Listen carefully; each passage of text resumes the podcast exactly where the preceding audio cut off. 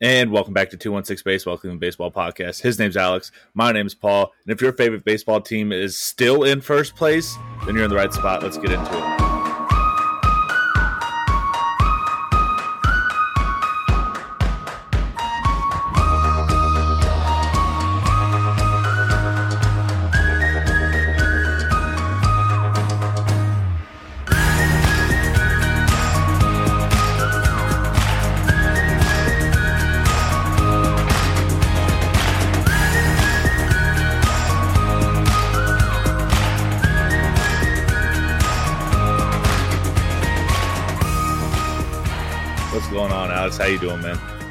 I'm good. It's been a whirlwind, man. I was just saying before we started, I really haven't talked to you in like a week, barely. Um, Yeah.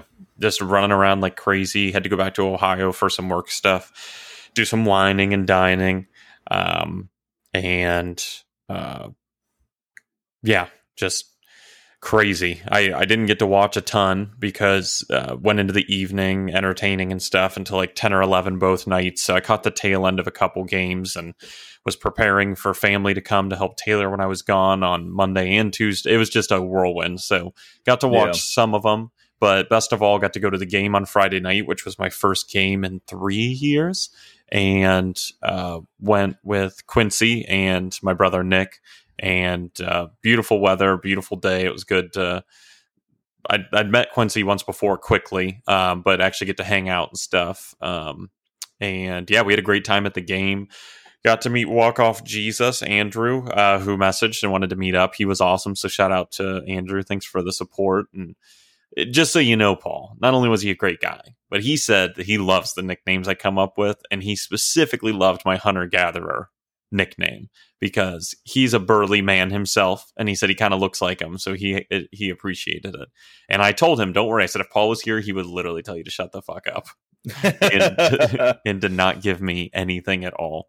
So don't worry. And then we were able to meet uh, Nicole as well, um, who we interact with on Twitter, who was very, very nice. It was great to see her. Quincy got to meet her as well because she was on uh, his podcast as well. So yeah, it was a good time. You were missed. Wish you could have been there. Um, but brought home a dub. Beautiful stadium, great seats up in like the 552, 554 behind home plate and uh, in the lower lower sections of it. I mean, just great seats, see everything, and uh, yeah, brought home a win. So sorry about that. yeah, I wish I could have gone. It was this, uh I'm the same way. I haven't watched a lot of the games. My uh sleep schedule's been all types of fucked and I've been getting like real shitty sleep lately. So I like sit down to watch the game and I like pass the fuck out. So I would get like through the first couple innings and then I'm toast. Yeah, I don't blame you. Some days are like that, and I know the next couple. like that for like the past week. Yeah, your stuff's been all all in a tizzy. I feel like I don't even know where you're at half the time. But then the last week, last week was a blur, so I couldn't tell you anyway. Mhm. So, Papa's happy to be back with you. Me, Yeah. Papa, give you kisses and love you, and your bum shoulder that hopefully is okay. Yeah, I got to go to the doctor. Uh, we're we're doing like a weird split recording because I got to go to the doctor at. Uh, I'm leaving here, and my appointment's in like what an hour and a half to, oh, like two hours, but it's like a half hour away. I never know about traffic, but um, yeah, last week I kind of messed my shoulder up pretty bad, and then it got better. So then I went to the gym yesterday, and it got exponentially worse. Yeah, Um, that's not to fix it. Yeah so uh yeah i'm going and hopefully they uh do some mris and stuff because a couple uh well, pretty much since i was like 20 uh my shoulder and pretty much my my entire body's been a problem my my whole adult life Yeah, But the last three to five years. My shoulders and back have been a problem since I was like 20 and my knees. But um a couple years ago they started some seeing some like deteriorating in my shoulder. So I'm hoping that it's not a rotator cuff and I don't have to have surgery, but we'll find out. We will on the second half of this episode. We will get a, Yeah. an update as we squeeze some stuff in before your doctor's. Uh, I got a new car. That's exciting. It is. I got a uh, 06 Wrangler. Which everybody listening, unless you own a Jeep, you wouldn't get it. It's just a Jeep thing. you wouldn't understand. Um, it's it's fun. I enjoy it. Uh, I've had the majority of the time I've had the top off because the weather's been super nice here, and uh, it's a lot of fun. Yeah, I love it for you. I mean, it's a, again, I can't understand because I don't have a Jeep and it's a Jeep thing. Yeah. but and I'll never let that go. But no, it looks like the perfect Paul car, like something yeah. fun to do some stuff. Looked like it was in really good shape. Red Jeep, old style Wrangler. I'm not a Jeep a, guy. I don't hate them. 06, yeah, it's an 06 Wrangler. It's a yeah last year of this uh, engine that they put in it. It's the uh, 4.0 inline six. Damn. And then nice. they started putting like Chrysler Town and Country minivan engines into them. So this is like the last year of like true Jeeps. Back when men before they started getting like flat, like not flashy, but more like modernized. I guess would be the word. Word. Yeah. Um, back when men used to be men. But uh, like I said, not a Jeep guy, but I do like and respect the older style like you have. Like you said before, they yeah. got cleaned up and all that. I mean, it's a little more rugged like a Jeep Wrangler. So yeah. it's the most Paul thing I've ever seen in my life. So now you got a motorcycle and that. Can you guys tell that he's single red. and has no children? Yeah, living his best life. But I got yeah. a great deal on it, so it was the it was the best thing I could get in my price range, and I think it'll be good for you. About it, yeah. It's nice. You can't keep the top down all year or off and stuff all year, but I mean, Virginia Beach has pretty good weather, and yeah, I mean, the market right now is crazy with cars. So I'm glad you found something that you like, and it's yeah. definitely a you thing, and it's a stick, so flex on them a little bit. Whoops. Yeah. But that's why I don't mind keeping the top off at night. Who's going to steal it? No one knows how to drive stick. Very anymore, few so. people. Very yeah. few people. I do know how. Um, it take me a second. Both of my vehicles are technically manuals with my motorcycle and my uh, Jeep. Boomer, uh, boomer Facebook thing like it's a built-in security system for kids these days. Which most people, most people can't drive a stick. Uh, like I said, I know how. Take me a second to get back into the rhythm of it. I never owned a car like one, but I've always loved cars, and so I had friends my, that had uh, them. My car in Italy was a right-hand drive stick. Flex. Huge so flex that was a a learning curve. Old BMW 3 Series or something. it's a had? 92 BMW 340i. Let's go! Just rip, just fucking thing. slam I, that thing around. I, I love that thing so much, and I almost brought it back with me to have as like an antique and to like put some work into it. But the command I was at, it was kind of like a tradition to pass that down to like the new young people that came in Mm-hmm. Because getting a car over there, usually you just get like an island beater, and that's honestly what it was. And so I was like, I can't take that away from this place. So you just sold it to somebody? Yeah, I sold it to a kid at the command, like a 19 year old kid, like straight I, out of boot camp. I hope it broke down for him every day, but I'm glad that it was good for you. Yeah, your uh, life is a, a movie. Kid. Your life's a movie, dude. Like I know all this stuff about you, but then it's like you literally lived in Sicily for like three or four years. It's for wild. three years, yeah. And you were married for like four minutes. I was married for like a year. Technically, I was married for like three years because the divorce took forever. But we were together for like I think it was like fifteen months. Yeah, love that for you. But that's for a whole nother day. um, that's a Patreon episode cheap plug ao yeah, cheap plug.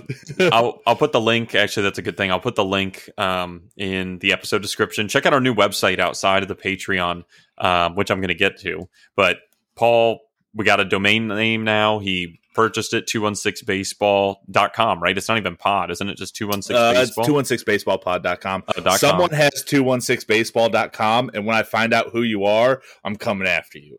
It's it's on site. So check out the website. Paul did an amazing job designing it. You can find the newest episode there. You can get a quick link to our merch shop. You can go to the patreon. You can get to our discord which has been doing much better than we thought. Like we knew we were hoping, but thanks for all the support. Um, so it's go to the fun to talk to you guys on there too. It's been it's been real fun to sit there and chat. We've had a couple watch parties with some games where uh, we we we were sitting there talking during the game with people. It was a lot of fun. Yeah. So check that out. Instead of having to plug multiple links, go to the website. You can't miss it right there. Uh, make sure you sign up for the Discord. It's free. You just pop in there. Uh, the merch shop is there and the newest episode. And then we're talking about the Patreon. That is a new release. Um, and we've got a couple of people already supporting it. So thanks so much. We got three tiers. It's the pup tier, uh, $3 a month. It's going to get you access to special parts of the Discord. Um, and then the dog tier, just DOG. and I'm laughing because of the last tier. It kills me. Dog tier is $5 a month. That's going to give you an ad free bonus episode each month on top of the Discord access. And then there's the dog tier, in the words of Paul, which I laugh about like once a day when I think about it. That's $8 a month. Um, that's going to give you access to the ad free bonus episode, the Discord, um, special uh, Discord channels, and then uh, a special code for 15% off the merch store, uh, which will just be ongoing. And yeah, we're pretty excited about it. Thanks to the people that have already signed up and supporting us. It means a lot. Uh, we don't take it for granted, and we're excited to push at least one ep- bonus episode a month out. Um, and we're gonna, uh, the, the the goal is once every one every two weeks, two uh, two bonus episodes a, a month but we both one. have crazy lives and we're both super busy and uh, we do plan on getting one of them at least i plan on getting one of them recorded here soon to get up really there. soon yeah we want to get yeah. it out really soon we've already got an idea uh, that i think is fun so yeah, and the Discord stuff, there's to be, it just gives more access to us. So the Discord is free in general, but there are to be some locked ones that just direct access to us. And uh, my brother is the moderator, um, and and be able to interact, ask questions, maybe some Q and A. Um, so thank you to everyone that's already supporting it, and uh, check that out. We we think it's uh, hopefully worth it, and um, and yeah, hope you do too. So getting into some hot topic stuff here. Um, I want to talk about a couple things and not spend too much time on any of them, but maybe just bring it up. And Owen Miller's a lot. Um, I feel like he needs to be talked about and his struggles. Um, it seems like he's just kind of been treading water and then some for a while now. But when you dig into the numbers, I started looking at it the other day. I realized he's kind of the new Ernie Clement for Tito, and it's really frustrating because he's stealing at bats, kind of, but you know, work with me here from he's playing first base. When when Naylor isn't he's playing first base for us. When he plays first base he can't catch the ball at first base. He's literally just drops the ball for no reason that hasn't been fixed. It's very frustrating. And at the same time it's not like well the offense is great so you put up with some shitty defense when you have to. It's not the long-term plan. He's got an 85 WRC plus year to date, okay, for the whole year. So 15% below league average. And he's only put up 0.6 fWAR, which is not good. I mean, we're on the bottom third here of the season. So he's projecting to be like a one win player. That's a scrub. But when you remember, he had that hot start in April. And even I finally was like, all right, I'm getting in on the Owen train. I never believed in him.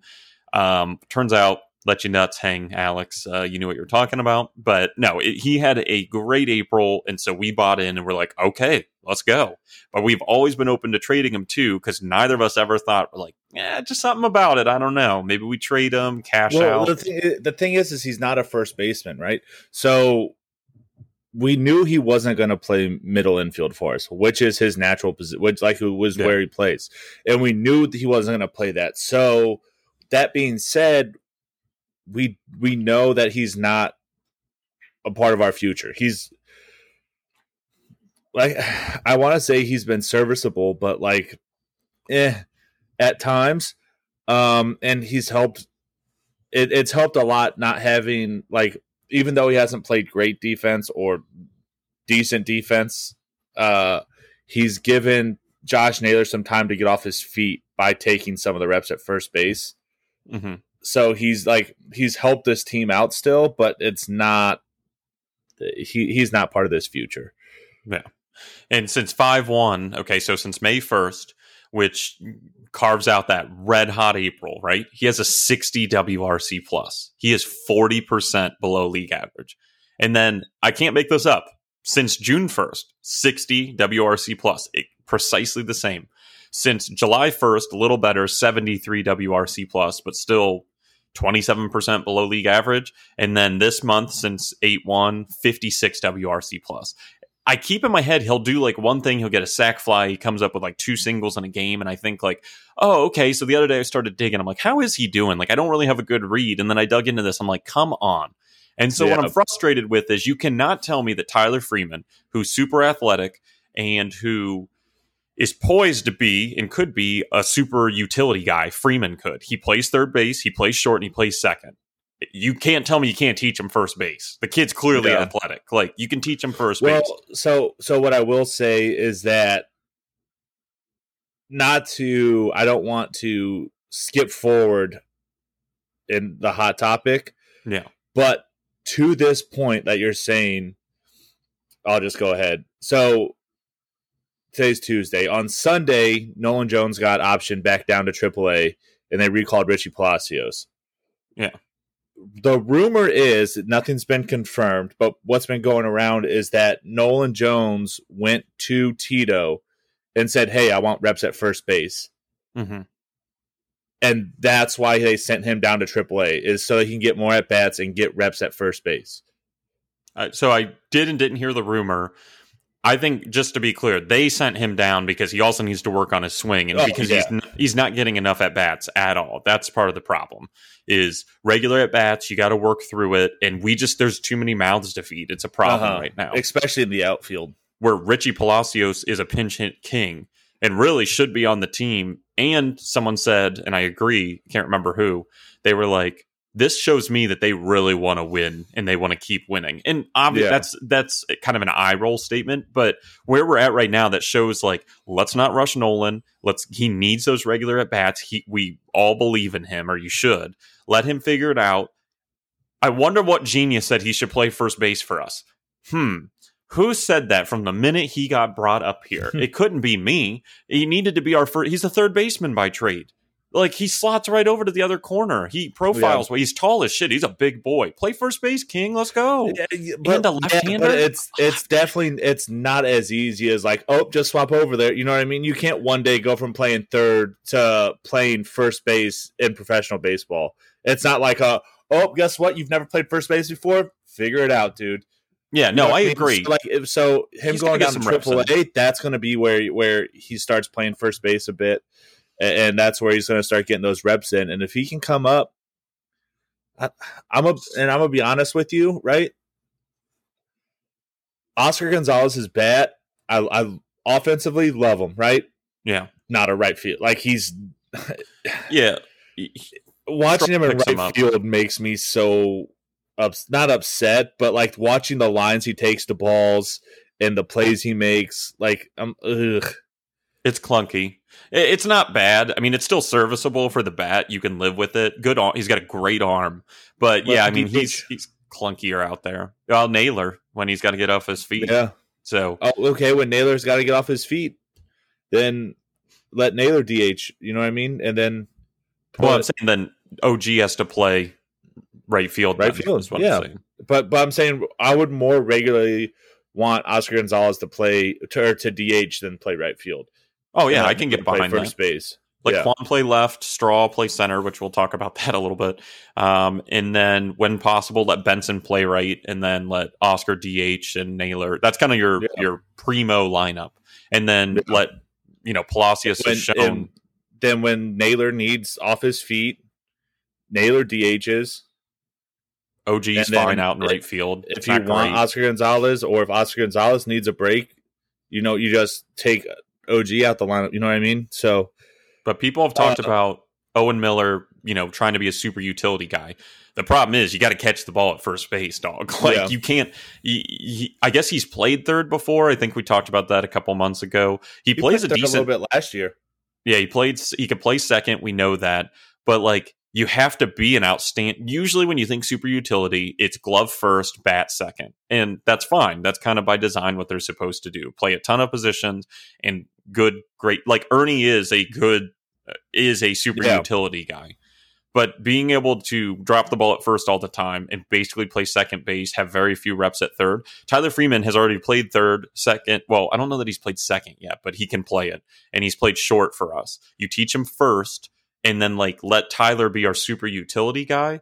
I mean, you can't tell me you don't think he can put up a 60 WRC plus at a minimum, like and play as good of defense as Owen. Like it's just it's kind of like Tito's new pet, right? But Owen keeps t- taking at bats from Tyler Freeman, and I want to bang my head against a wall. I've thought about it. Maybe I've done it once or twice. I don't know. Um, but Tyler was always highly regarded. We know what he can do, and he fits that glove.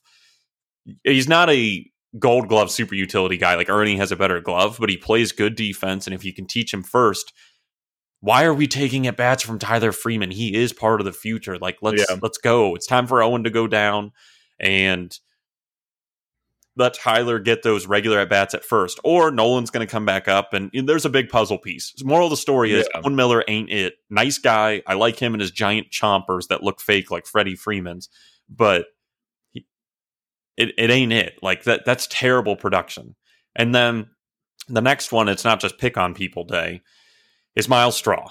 And the only reason I'm bringing him up because you know I love me some Myles Straw. I think he's got ten defensive runs saved already. He's yeah. in like the top five percent of all defensive. I mean, he, we keep saying I've never seen the dude take a bad elite defender. Like I've never seen him take a bad route in my life. The dude yeah. is like a video it, game. It's nuts and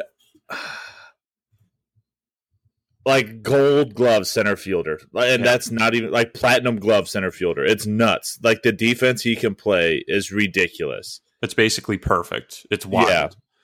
But e- even with all that and how much value he's adding, he's only got one WAR uh, through you know yeah. basically two thirds of the season, and that's because he has 57 WRC plus on the year. That's 43 percent below league average. And there was an article yeah. or something going around the other day, and I was trying to source it better, and I didn't get the chance that he had he is literally on pace. This is not a Mm-hmm. I'm not being dramatic. To have the worst offensive season in baseball history of a qualified batter or a qualified hitter, however you want to say. Yeah. Like in history, we have played a lot of baseball, folks, hundreds of years.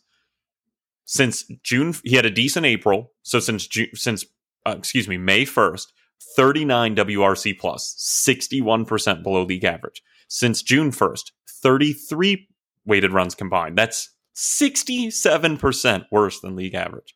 Since July 1st, 41.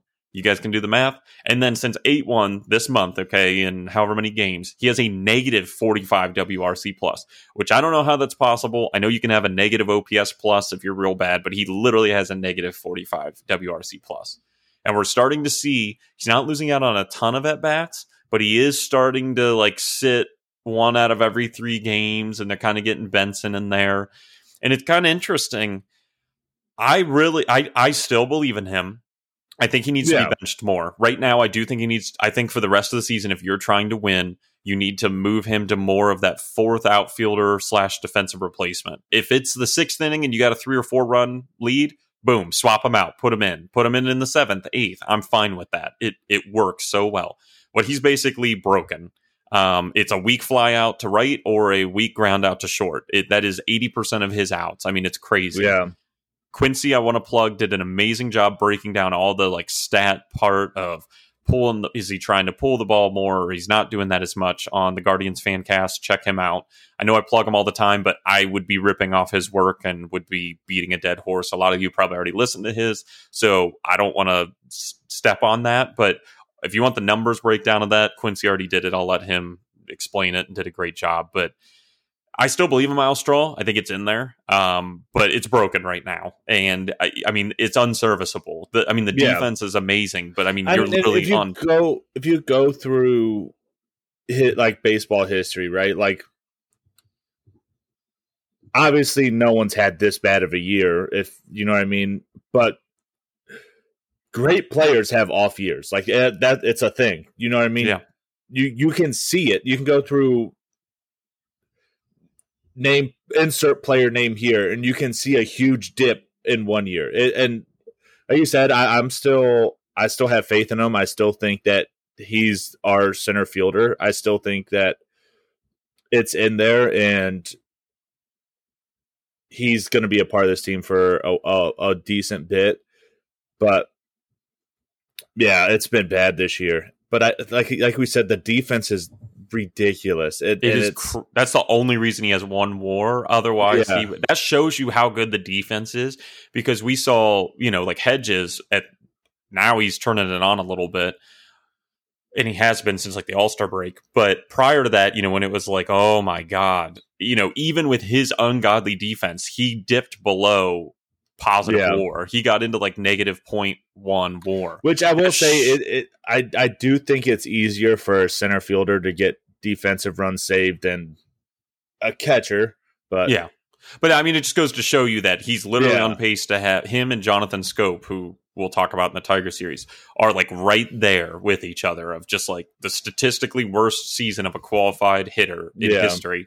But he's still, re- Straw is so fucking good that he's returning a one war still. And you're right. I don't know the deep calculation, but I could see it'd be easier for a center fielder to You know what I mean? quantify, you know, defensive war. But exactly. one is wild because otherwise he'd be in the negative by Yeah, a lot. So all I'm saying is, worst case scenario, he's an incredible fourth outfielder. I know we don't like to burn money. Five million a year, I think, is his extension. Is a decent, you know, but an elite base runner, uh, uh, uh, base stealer, um, the best defense you'll see basically in center fast field as hell. interesting, but I still believe in him to turn around and be a productive nine Yeah. nine hole hitter. Hopefully, a three twenty OBP next year. But we got to start benching him more. You know, Kwan can play a good center. It's not going to be as good as Straw, but he plays an above average center. You know, you got guys like Richie could now uh, plug into left field. Um, you can, you know, you got Benson out there. You got OG.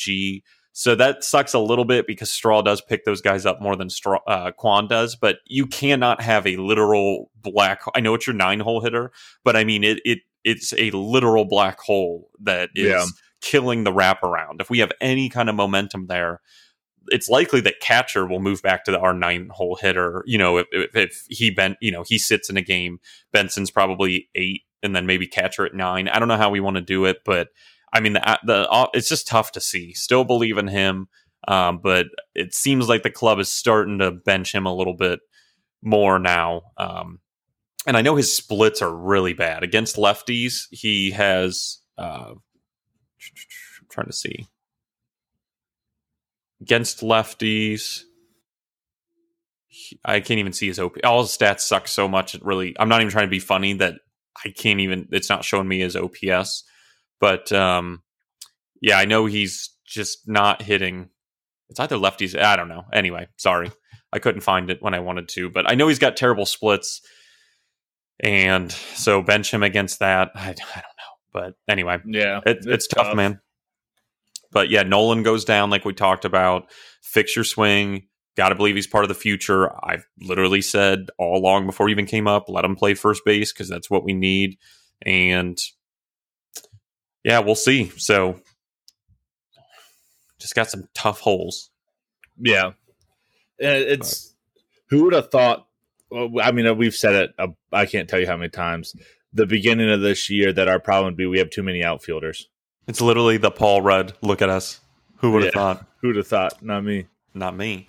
But while we are away this week um, in against the Padres and then against the Mariners, little West Coast trip. Whoops. Um, unfortunately, no home games, but we will eventually be back at home. I believe the week following. Yeah. And if you're going to be buying tickets, as you know, we need to support our first place team. Get out, get loud. Um, I mean, come on, this team is just popping off. Make sure you use SeatGeek uh, to buy tickets download the app, number one mobile ticketing app, uh, iOS, App Store, Google Play, Android. Get it wherever you get apps, basically. Uh, they make it really easy. You can see exactly where you're sitting. Use big green dots for great deal, means, hey, you're stealing this. You know, somebody's in financial ruin trying to dump these tickets to put food on the table. You should absolutely exploit that. Big red dot says someone's trying to rip you off, and you know what we think about that. So avoid those. Uh, it doesn't get any easier if it use code 216 baseball for $20 off your first purchase when you sign up. And if you're not into baseball, you got preseason footballs around now. Although, why would you be listening to this podcast? But we all have different interests. Preseason Hey, I watch football. too. Yeah, exactly. Preseason football. Uh, obviously, football season's also right around the corner. Basketball, plays, festivals, concerts. If you can basically buy a ticket to it, Yeah, you can use SeatGeek. Uh, download it. Code two one six. amateur lacrosse league. SeatGeek. No judgment. SeatGeek. If if you can buy a ticket to it, SeatGeek. Uh, Yep. So code two one six baseball. Save twenty dollars off when you fir- when you sign up. And yeah, saving money is a good thing. So go do that. I got a question, and I guess it'll be more so for for the listeners than you because I know you won't participate. Would ooh, that probably sounded like shit. I just hit my mic. Would some listeners be interested in starting like a two one six baseball fantasy football league Ooh, to kind of Yeah, follow up with you. follow up with and the the uh have something for us to kind of interact with people during the off season um and stuff uh let me know. I, I mean I, I can i can make a league. It's not too difficult. I'm already a commissioner in one league for some friends and and people from work but might be interesting. Maybe we'll make it a patreon exclusive. True. Get uh, obviously, I always tweet out about the episode uh, with all the links to our sponsors and everything on Twitter at two one six Baseball Pod. So let us know. That's where everybody interact, ask questions, comment on the episode. People already do that, Yeah. but if you're interested, let us know. We'll figure it out. But SeatGeek code two one six Baseball Pod. I'm sorry, I said two one six Baseball. Two one six Baseball Pod. Save twenty dollars. So game one, time to get into this Tiger series. Uh, Civale versus Hutchison. This was last Monday. Guardians come into Monday afternoon's game, game one of the traditional doubleheader, looking to keep things rolling against a terrible Tigers team uh, that they swept on the road the week before. So good vibes. We got plenty of confidence as a result, and we just won the Blue Jays series on the road coming directly into this. So we are cooking. We send Civale to the bump for his second start of off of the IL. He pitches well, but doesn't get the win as the offense was quiet until the seventh, but they do get the job done, which is the most important thing. Quick line Cleveland, four runs on nine hits, no errors. Detroit, one run on three hits and one error. Offensive highlights bottom of the fifth, Myles Straw, leadoff single, and then proceeds to steal second base. And that's his 15th of the year, and that's his uh, second stolen base of the day. So, um, it's funny. I spent all that time, and then he has a. But baseball is baseball is a marathon, not a sprint. But yeah, good to see him. day, baby finally good to see him get back to some stolen bases there um in two in one day. And then with two outs jose rbi single to right field. That scores straw ties the game at one apiece. And then bottom of the seventh myles straw draws a leadoff walk followed by a steven kwan single. With two outs andres gimenez calls game hits a three-run bomb to right field. That's his 13th of the year and the guardians take a 4 nothing lead which is enough to get it done um, it was a pretty sad game prior to that. It, the vibes were not good. We were just kind of like getting mowed down by dudes you've never really very heard of. melancholy yeah, the vibes were. I watched, uh, I think, all this one, and the vibes were just per, melancholy is a good way to put it. And Andres Gimenez says game bitch, and Andrew Chafin, who has been tough all year, great lefty, um, and lefty lefty too, just sends Yeah. it and says, "I'm Steven done with this." Kwan's like standing on the railing of the dugout, Just losing- fuck. losing his mind. You love to see it. Um, yeah, so just a, a great performance, and he he did everything in this game. Gimenez three for four, single, double, and that three run bomb. So triple short of the cycle. He's just stays different with like almost Yeah. on 150 WRC plus. Captain like, Clutch, what? baby. Yeah, he's literally like statistically, I think the most clutch Ice player. cold, ice cold water in his veins. Yep. I think he's the statistically like the number one or two most clutch player in the American League. And I want to say he's like number two in all of baseball. So uh, it's wild. Um, and then Oscar Gonzalez, two for four with a double because all he does is hit doubles. Jose, two for four, RBI single, tied the game earlier on. And then we talked about Straw already on base twice, scored both times, two stolen bases. Nice to see him make a difference offensively. And again, other than that, pretty melancholy otherwise. Uh, key stats seven strikeouts to three walks. Solid. Nine hits. Three of them were for extra base hits. Again, pretty solid. Three for 15 with runners in scoring position. That's only a 200 average, which isn't atrocious, but three for 15 is rough. Could have done a lot more with this Yeah. one. And uh, we left eight on base. So Do you remember last year when we had games where it was like we struck out twenty times? uh, yeah. Look at us. Hey, These kids. Not me. not me. So defensive highlights? Uh, nothing to report. Okay, so pitching analysis in this one. Uh, really nice follow up start from Civale. Uh, it's only a second since coming off the IL, like I said. Six innings of one run ball, three hits, walked one, struck out 10. So let your nuts hang, King. That's I think that's a career or a season high. That's what I thought, and I maybe tied his career high off the top of my head. He's not usually dicing up people too much, Yeah. but I love it. Uh, two of the three hits he came, uh, gave up in total came in the first, and that allowed the and that led to the only run he gave up too. So after the first, he mowed him down. Um, and he's going to be tested tonight because we're recording this on Tuesday uh, when we face the Padres. So he's going to be tested, but hopefully he stays hot. We know that when Civale's right, he's an effective pitcher, um, and I never lost the faith, even if the beginning of this year. You know what we didn't talk about this episode too? The Soto, Well, Tatis. or sorry, not Soto. Excuse me, Tatis. Yeah, Yeah. Well, that's I guess for next episode now. But I will I will literally make the new episode placeholder and I will put hot topic. Tatis is a bum. I promise. I'll do it. So Karinchak comes out for the seventh and ends up getting the win thanks to Andres Gimenez clutch uh, three run homer in the bottom of the seventh. Um, and he walked one but struck out two, and he just continues to dominate since getting up from the IL. It's really impressive what Karen yeah. Karen Crack is doing, dude. I don't Cocaine's get a hell of a drug. Yes, it is. Uh, Stephan comes in for the hold in the eighth, pitches a perfect inning of relief, strikes out one. Love to see that. And then Clase comes out for the save. You already know what happens. Perfect inning. Took up eight pitches, and that's his 27th save of the year. He is just really good at baseball. Yeah. So you're up, King.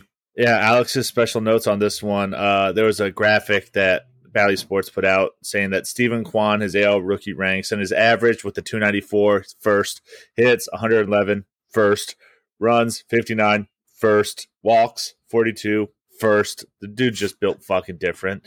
And again, I said it either last week or the week before. If he doesn't get rookie of the year votes, I'm rioting. I know it's tough with Julio and uh, Adley, and Adley will probably get it because he's just popping off, and Kwan doesn't have the slugging and OPS. But people that won't even ask or bring him into the conversation need to find God because he's absolutely in the top three, and if Yeah. not, you don't know anything about baseball. I- And there's an my- argument my he could be number one- two. my only argument would be against both of those guys is that Kwan's played all year. I think Julio's played all year. Julio's I popping think off. I, I thought if not, he's played almost all. I think year. Julio Adley- Rodriguez didn't come up till like a month after the season started, yeah, maybe that's and true. he almost got called. And he almost got called back down because he had like his first like couple weeks were bad. You sure? I mean, I believe you. I'm just yeah. So he's played in, he's played in 105 games, and there's only been he's only missed like 10, five, six games total. Okay. And he was on the injured list for like a week, so I think he's played all year. 134 Okay. WRC plus, three and a half WAR. Um, so yeah, he's he's hanging in there. Because But if I remember right, during the All Star game when they were talking about him, uh, they were talking about how he almost got called back down. no, was maybe he had like a really rough start or something. I, That's what I I'm wouldn't- saying.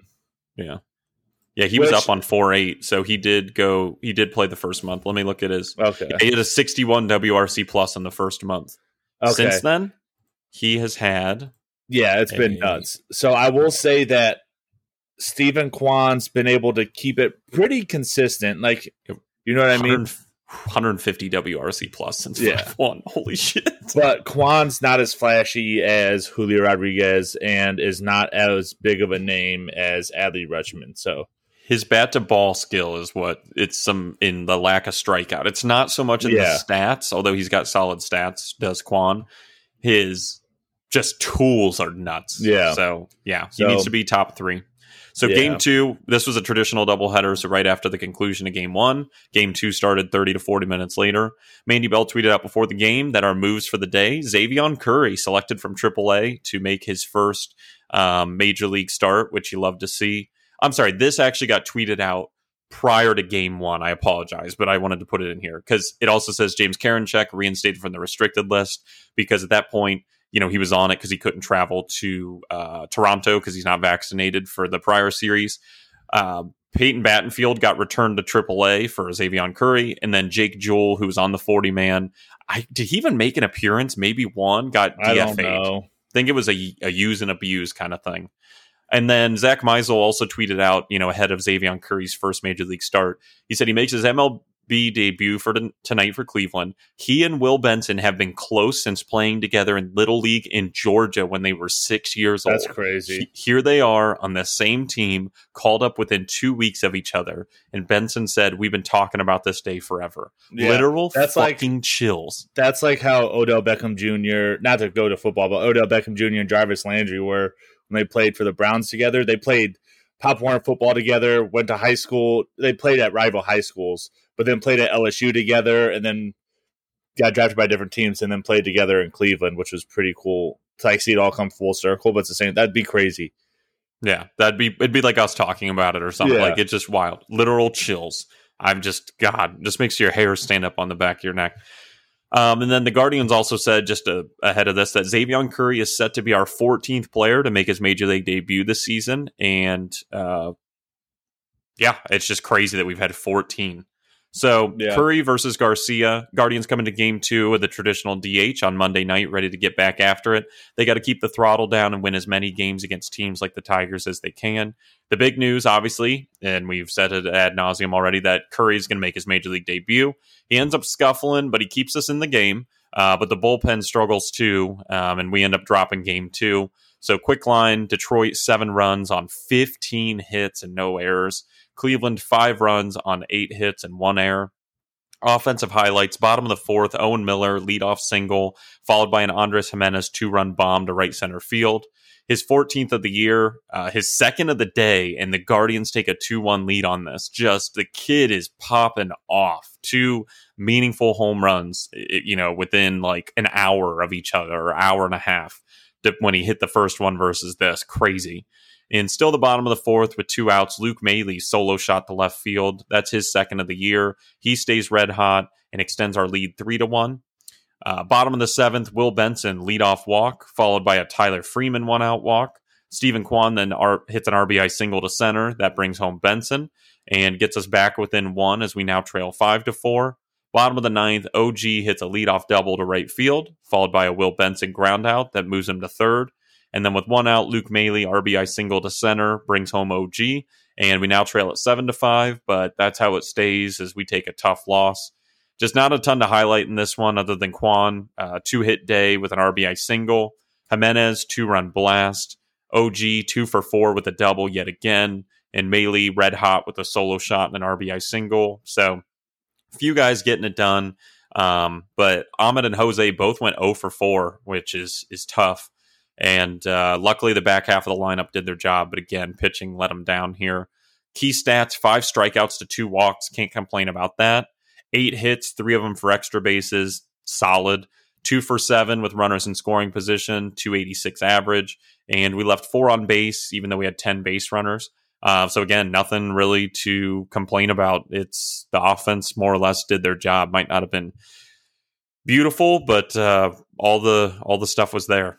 So Yeah, and I'm gonna be honest. Defensively, I forgot that we had a doubleheader this day, so I didn't watch the condensed game for it. So I'm watching it now, so we can get real time stuff. But I, uh, I could do the pitching if you want to come back around. yeah, so I, I'm I'm watching it now, and I'm taking my notes now. So we'll come back to the defense.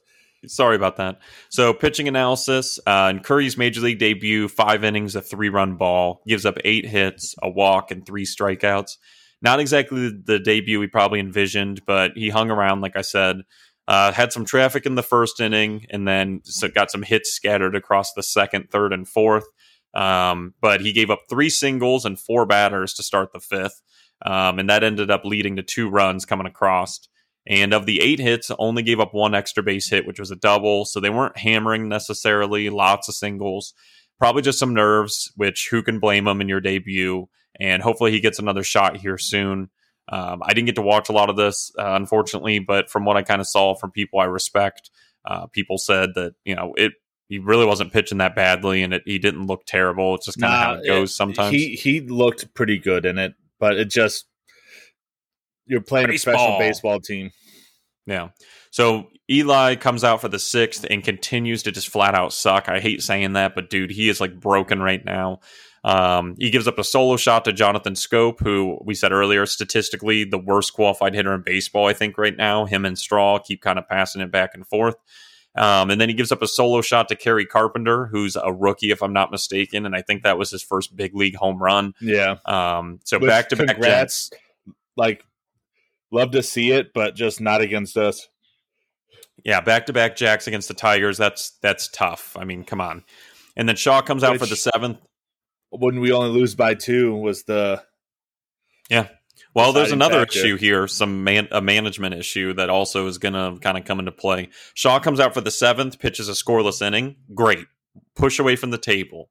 But no, Tito decides he wants to push the limit for some godforsaken reason, brings Shaw back out again for the eighth, which we know that you just kind of use him and be done. We've seen what happens. He gives up back to back singles, throws a wild pitch, and then gives up an RBI single to Tucker Barnhart. Hentges comes in to replace him, gets two strikeouts, but then he gives up an RBI single to Victor Reyes, which obviously is credited to Shaw. And the Tigers now have a three run lead, um, which is really tough. I mean, this it could have been a one run lead, and then we technically, I think, with the way we scored, would have tied this at least, which coulda, shoulda, woulda. You know, you can't play this, that. You know, baseball's going to play out the way it's supposed to. But I mean, what are we doing, Tito? You ended up using the same amount of pitchers. You just let Shaw shit the fucking bed. I get that you had to get four innings of your bullpen, but we had an off day on Monday. Or no, actually, sorry, I said we had an off day. We don't. Um, no off day. You get an off day on Thursday, and I get a double header, but this just doesn't make sense to try and do that. Um, Sandlin pitches a clean ninth, which again is great to see. Uh, too little, too late though, um, and just a bad showing from the bullpen. Listen, that's going to happen. Double headers are weird. Bullpens mess up, but just some interesting choices here. Um, and then I, I'm going to hit the special note just as he finishes this. Uh, I wanted to point out that Naylor got pulled from this game uh, pretty early on because he only had one at bat, and then Miller got uh, three at bats for him in this one. And Yeah. after the game, Mandy Bell said that he left the game with right ankle soreness. Spoiler Well, so- alert: he ends up being okay from you know games that, that come up. goes but- into defensively. The only defensive highlight is that in the top of the third, uh, Josh Naylor makes a really good backhanded play, spin and flip to um, Curry covering the bag. But when he like uh, when he plants to pivot to do the flip, he, he gives a he delivers a good flip, but then you see him kind of hobble off and uh, like nurse the ankle, and that's when he came out. The very next innings when Owen Miller took over. ooh, and you just hate to see that. Yeah, But luckily, Naylor ends up playing. I can't remember, but uh, we know that he doesn't stay out. But it's just everything with that leg is like, ugh, scary. So yeah, frustrating loss here. It happens, but uh, yeah. So game three is Plesac versus Hill. Guardians coming to Tuesday night's game, ready to get back in the win column after that tough loss. But again, DHs are weird, and I think we've basically split every single one, even though we've had a million this year. Uh, so what are you going to do? I don't know. Luckily, we're still playing the Tigers, so we've always got a good shot. Uh, Cleveland sends all-time fuckboy Zach Plesac to the bump to try to get back on track, but he continues to struggle. Not helped out at all by a completely bullshit review that gets overturned. Uh, and the offense is on the quieter side, and we drop game three, which is really painful. Quick line Detroit, four runs on 11 hits, one error. Cleveland, three runs on eight hits and one error. Offensive highlights uh, bottom of the first, Steven Kwan leadoff single, followed by an Amed single to right. That moves Kwan from first to third. And then Jose RBI ground out, scores Kwan and gets the Guardians on the board. Now we only trail at three to one, but we get on the board. And again, great base running and speed that on an R, you know, an RBI ground out because he goes first to third, just doing everything right, just manufacture runs. Uh, bottom of the seventh, Tyler Freeman reaches on a fielding error by Tigers first baseman Harold Castro. That opens the inning. And then he actually gets to go to second on the play as well. So got a little chance here. Austin Hedges then flies out to right, which allows Freeman to move to third. Again, productive major league outs and good base running. And then with one out, Myles Straw hits an RBI ground out. That scores Freeman and gets us back within two as we now trail at four to two. Bottom of the eighth, Amed Rosario leadoff triple, which is his seventh of the year, and I believe that leads all of baseball. it does. And yep, and we got something cooking. So Jose RBI single to center that brings home Amed, and now we're within one. So let's go. But uh, Riley stops there, and uh, Yeah, what sucks is in the bottom of the ninth. Uh, I think Tyler Freeman uh, hits a leadoff double, and then um, on a, a, ground ball moves the or on a sack bunt moves the third. Yeah, uh, beautiful sec. Hedges is great at bunting. You're right. Yeah. I'm remembering this now. And then we had a runner on third with no outs, and we couldn't get him home. So it was tough. Yeah, I mean, we shit the bed a little bit there too. So key stats: five strikeouts, two walks. Not can't complain about that. Eight hits, two of them were for extra bases. Um, that is what it is. Fine. Two for nine with runners in scoring position, 222 average, not great. And we left seven on base and had 10 base runners, so not not great. Yeah. But yeah, um, there are some defensive highlights. So in the top of the first, this is like the defensive highlight. Um Harold Castro hits a ground ball right up the middle. Tyler Freeman goes to make a play on it, but it bounces off of the uh, second base bag. Staying with the play, the, with the play, Tyler Freeman hustles to his right, picks up the ball, makes a fantastic throw across his body to the plate to get Javier Baez out at the plate on a bang bang play. Uh, Detroit decides to challenge the play because they think Austin Hedges was blocking the plate. Uh, the call the call gets overturned, uh, and instead of getting out of the inning with no runs, uh, Detroit scores a run and now has a runner on second. And then the very next bat, uh, very next batter give up a three run home run. Uh, this play was complete and utter bullshit. Two run, two run. Sorry, or yeah, two run home run. But they get three runs in the inning. Um, yeah. but yeah, it was complete and utter bullshit. It's a rule that is not defined. Like, it, yes, it's defined, but it's defined very loosely, and there's no like no one can come out and say what the base path is that you're blocking when it comes to home plate. When you're when you're going first, second, and third, it's easy. It's a straight line. But you have all the room behind home plate that gives you that gives runners leeway. But if the catcher's sitting there, then it, it's it's a completely bullshit call that hasn't been called in the past. But for some reason this year, uh, the umps in New York are getting their rocks off by calling this play uh, and calling this or, or, enforcing this rule. It seems like once a year, um, the umpires committee in, in New York and everything gets decides to get one rule and be super strict about it when there's no reason to. Um, as a catcher, you're taught to to stand in front of the plate uh, and then make them work around you, but the the rule says that you can't block the plate until you have the ball in your hand. But the the the gray area is okay. You can't block the base path. You can block the pit. You can't block the base path.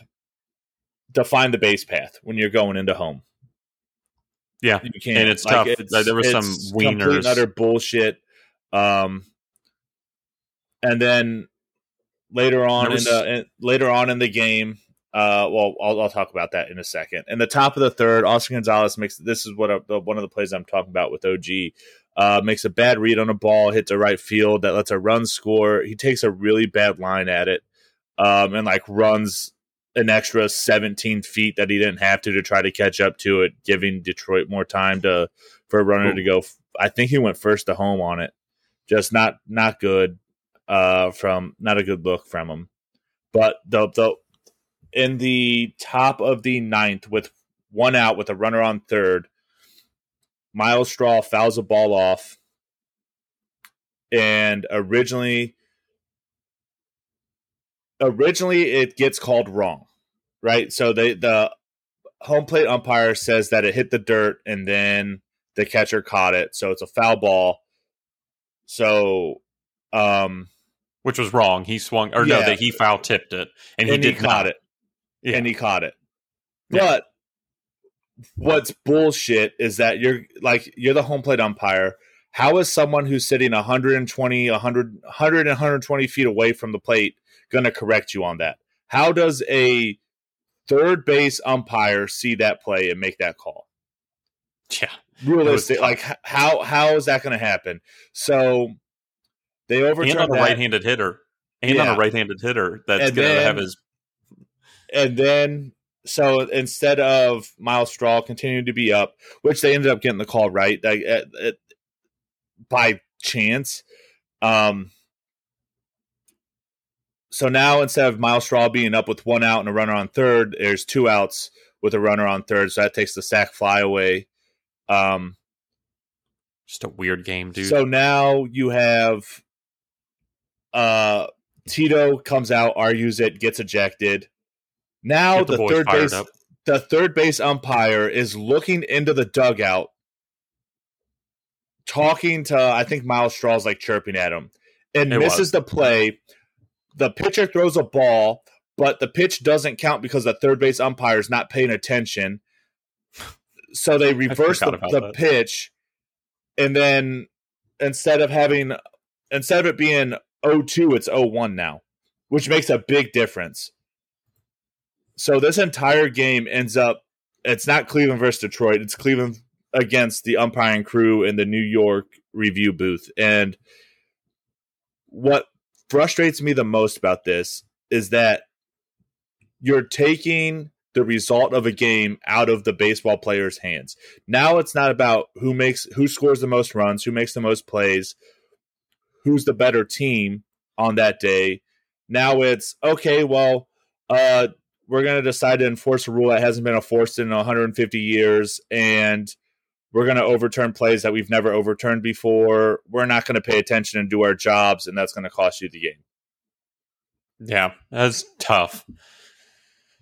I mean, the rules have changed over the last 150 years, but I think the big thing is over the last two years since you know they kind of or whenever they made they tried to like clean up the rule they've been super inconsistent and they really haven't been calling it and it was just absolute bullshit you, austin hedges had a great like monologue about it after the game talking to andre knott um, yeah explaining that was the, the special thing. note thing yeah but yeah he said it cost the game play's been called a few times now that's never been called for some reason, New York feels like they need to take the game over and change the way the game is played.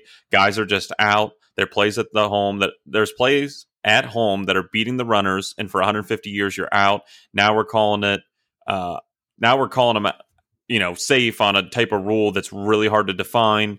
They're taking the game, you know, out of their the players' hands. It cost one run automatically, and then obviously ended up doing three runs uh, with the way the inning carried out honestly, it's a disgrace. It's embarrassing. That's a direct quote. He said, I think New York owns Zach Plesac specifically an apology because they took the game out of his hands. He was throwing the ball amazing and overturning it cost him the game. I don't need to get into the rest of the debacle with the umpires today because it was really, really poor executed job by them. It's too bad. It's too bad when we play a sport where we get held accountable. When we say something, we get held accountable. We get mocked, we get shamed. There's no accountability on their part right now. And that's really, really sad. I don't know why. There needs to be a little bit of, we talk about equality in this world. There ain't no equality with that. These guys are going out there with no responsibilities. They say, okay, here's a play where I can show my power. Here's a play where I can take over the game. And that's not the game we play. That's not the game we've played forever. They're trying to take over the game. And they're trying to change the game, and it's disappointing for a team that goes out there and fights every single night to win every game. For it to cost us a game where we're trying to win a division, we're trying to make the playoffs, we're trying to do something special, and for it to be taken out of our hands like that is a disgrace and extremely disappointing. I'm disappointing, and that's all I have to say. Bars. Bars. Yeah, holy! I wasn't gonna read it all because I started paraphrasing at first, and then I was like, "Nah, this is straight gas." I've already yeah. read it, and I was like, "I gotta fucking read this." And what's crazy is eh, all of it's one hundred percent true. That like when you give Major League Baseball players free outs, they're gonna take advantage of it. Example: two run home run. You know what I mean? Yeah. Now the argument could be made Zach Plesac could have made a better pitch, and that's not a home run. But at the same time, he was out of that inning. Baseball, as much as any sport, is a mindset game, right? You you get that third out, you jog off the field, you're like, all right, cool. Let me mentally prepare for the next inning. Now you got to come back out there. Your whole rhythm's thrown off. That like yep. You know what I mean? That's yeah, because they were in the dugout. Like people yeah. were like, I think Hedges was out of his catcher's gear, like yeah. on literally the railing. Like he uh, so inning was done. They they reversed this call. The mean mug that Austin Hedges gave the umpires from the dugout. If looks could kill, serial killer. Like Well, I remember I can't remember what he said, but and I'm no lip reader, I'm not John Boy, but anybody could read it. I think he was saying like fucking ridiculous. You fucked it up. You fuck he just kept saying it. I was Yeah. like, "Oh, Jesus." And Oh, once no. you get once the umpires aren't on your side, it's hard for you to come back. It's hard to like it, it's just an uphill battle. You know what I mean? So Yeah. Tough game. Yeah. So p- pitching analysis again, tough break for Plesac. He got into that trouble, seemingly got out of it. The o- wild overturned call uh, that ends up, you know, one run and then keeps the inning alive, and then ends up giving up the two run shot. Hey, it's up to him to not give up that two run blast. He is responsible for it. He needs to execute, but it's tough to criticize him for that when that inning should have already been done. That should have never happened. Those circumstances shouldn't have existed. Um, and yeah, it's just it's tough. His defense picked him up in this one too. Um, you know, with that what should have been, you know, uh, an out and stayed an out. Um, and then, but outside of that inning, he still scuffled. He got a I big wa- double play. It was a great play by Tyler Freeman. Like oh yeah, top tier play by Tyler Freeman on that play. Yeah.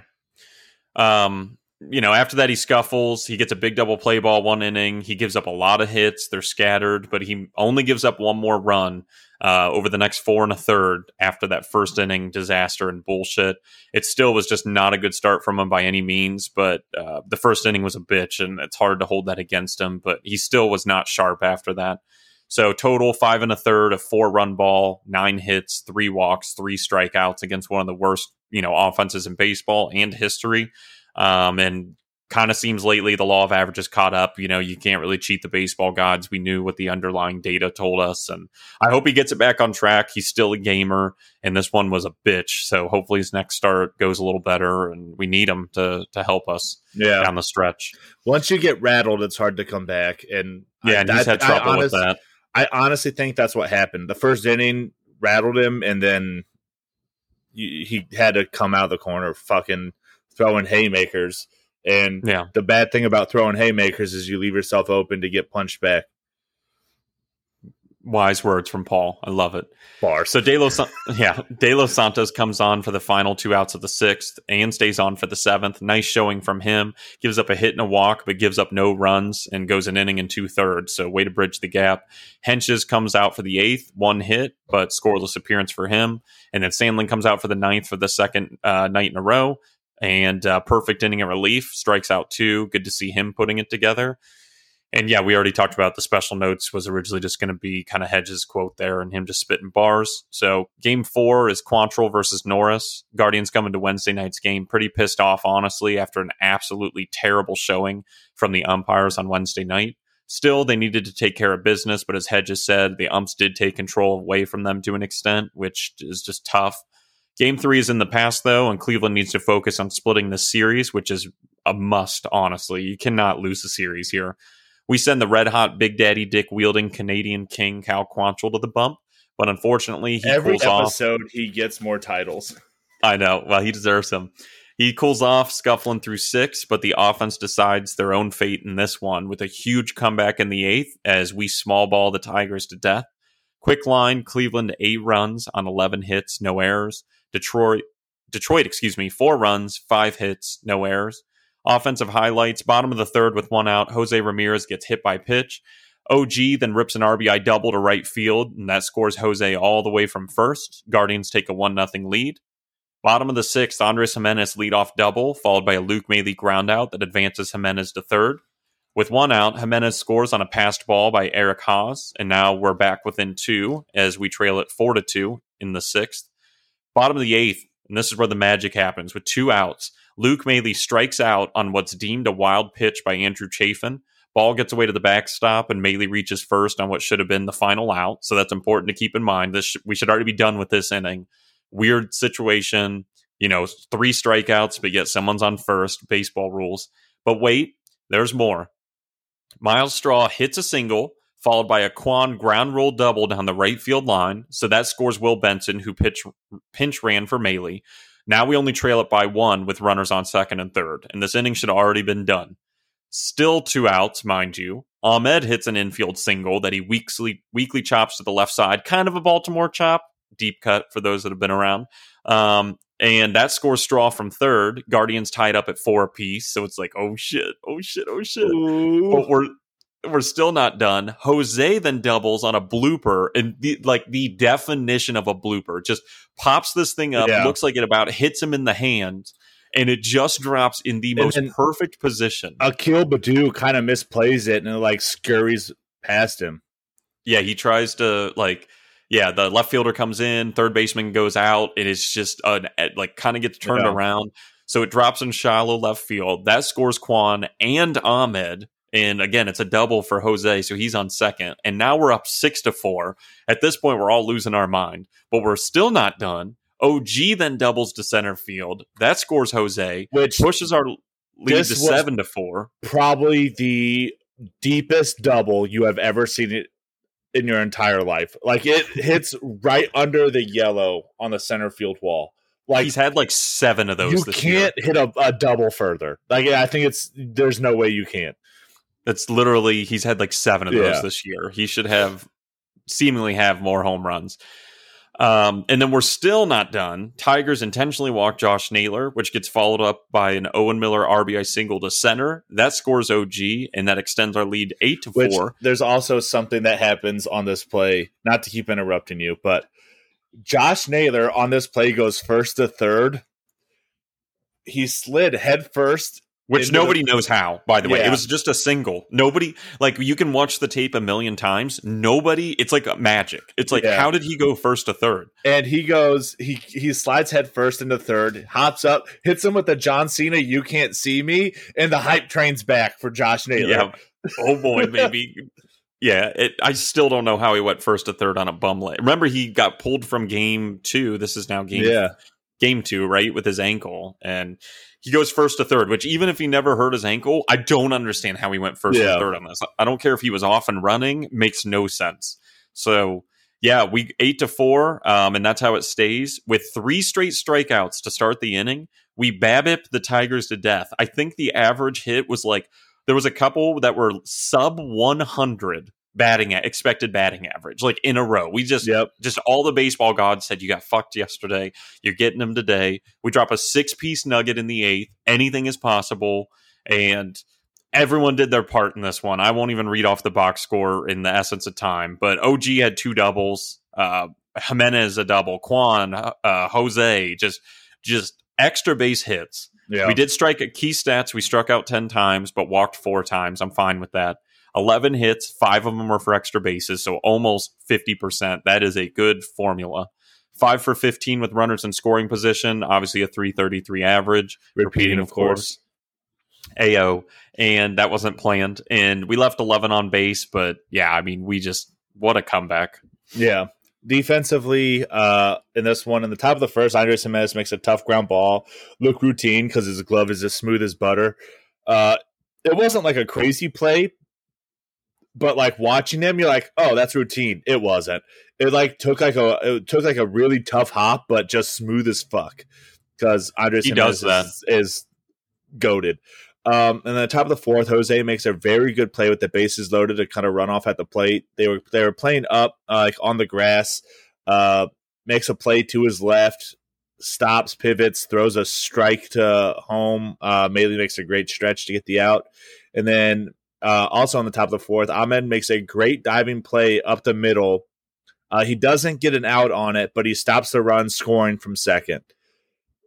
Yeah. Just Just- good defense all yeah. around. Love to see it. So pitching analysis here. Um, Quantrill started off hot in this one. Looked like the same Big Daddy Dick King. Uh, three perfect innings to open it up. But the fourth inning gets away from him, walks the first two batters, gives up a single to load the bases, and then luckily gets a force out at home with no damage done. Uh, but then he gives up a sac fly and a two out RBI single to Eric Haas to make it 2 1 Tigers, but he limits it to two runs. Could have been a lot worse. In the fifth, he gets a quick out, then gives up a single. Uh, I think it was to Akil Baddoo. Badu, Badu, Badu. Wish you would, but don't. Um, and then steals second on it, and then uh, a two out RBI single makes it 3 to 1 Tigers. And then in the sixth, lead off solo shot to Willi Castro. Uh, he mows him down after that. Just not a terrible outing, but he wasn't sharp either. Six innings, four run ball, five hits, two walks, two strikeouts. Strikeouts were down, so not getting a lot of swing and miss. Um, but yeah, just kind of when they hit, they made it count, just strung them together. It was kind of weird. You kind of look at the line and, you know, one solo shot, you don't, you know, five hits, two walks. Don't necessarily think there's going to be four runs, but um, yeah, it's one of those ones you forget it and move on. Offense gets it done anyway. Karinchak comes on for the seventh and stays on through the first two outs of the eighth. Uh, he walks two over that time, but he strikes out four. So the North Olmsted Police Department gets at least a new light bar for one of the older cruisers, which is really exciting. Yeah. Um, and he goes an inning and two thirds of scoreless relief. I mean, just red hot. Shaw comes on for the final out of the eighth to relieve uh, relieve Karinchak. He throws one pitch, gets the out, and then he ends up getting the win because of the miracle comeback in the bottom of the eighth, because that's how baseball scoring goes. And Shaw now has six wins on the year, which reliever wins don't mean much. Um, it's very situational, but it's just what the. It's like that Breaking Bad meme. He yeah. can't keep getting away with this. and then Clase comes out in the ninth for a non-safe situation. I'm assuming it's because he was already warm, so you got to you know use yeah. him because um, of that comeback that just kept rolling and rolling and rolling. Um, perfect inning of relief, strikes out two because it's Clase. Um, and we got it done on this one, all fronts. Good, you know, Quantrill scuffled a little bit, but great bullpen, um, you know, to lock it down. And I mean, just the miracle uh, offense. Yeah. So. Um, Alex's special notes on this one. Uh, Guardian's perspective tweeted out that right-handed pitcher James Karinchak has been unscored upon over his last 14 appearances, covering 16 and a third innings. He's pitched uh, the line 16 and a third, six hits, no runs, uh, eight walks, 31 strikeouts. Almost two Ks per per inning. Yeah. Or at that rate, almost, you know, 18 Ks per nine, which is nuts. Yeah. So, yeah, he is absolutely cooking. And like but, I said, it, it I don't know if he found some like sweat and rosin, hair gel and rosin or something, but like if you watch, he goes he every time he gets the ball back, right? He does his weird flip thing, his ADHD fidget toy, and then like runs his fingers through his hair, goes to the rosin bag every pitch. But yep. hey, it's working. It is, and he hasn't gotten caught with anything yet. So God yeah. bless him. But he gets checked every my, inning. So on my bingo board did not have Karinchak coming back and actually being effective. Yeah. I thought we might never see him again. I just like wrote him off. I'm like, whatever, you're washed. It was a fluke. Yeah. But he is dropping it off. I want to get so, your reaction to this live on on the podcast. I got a, a new knob punch your mic again. Yeah, I know. I got a new knob shifter, right? Okay. Look at it.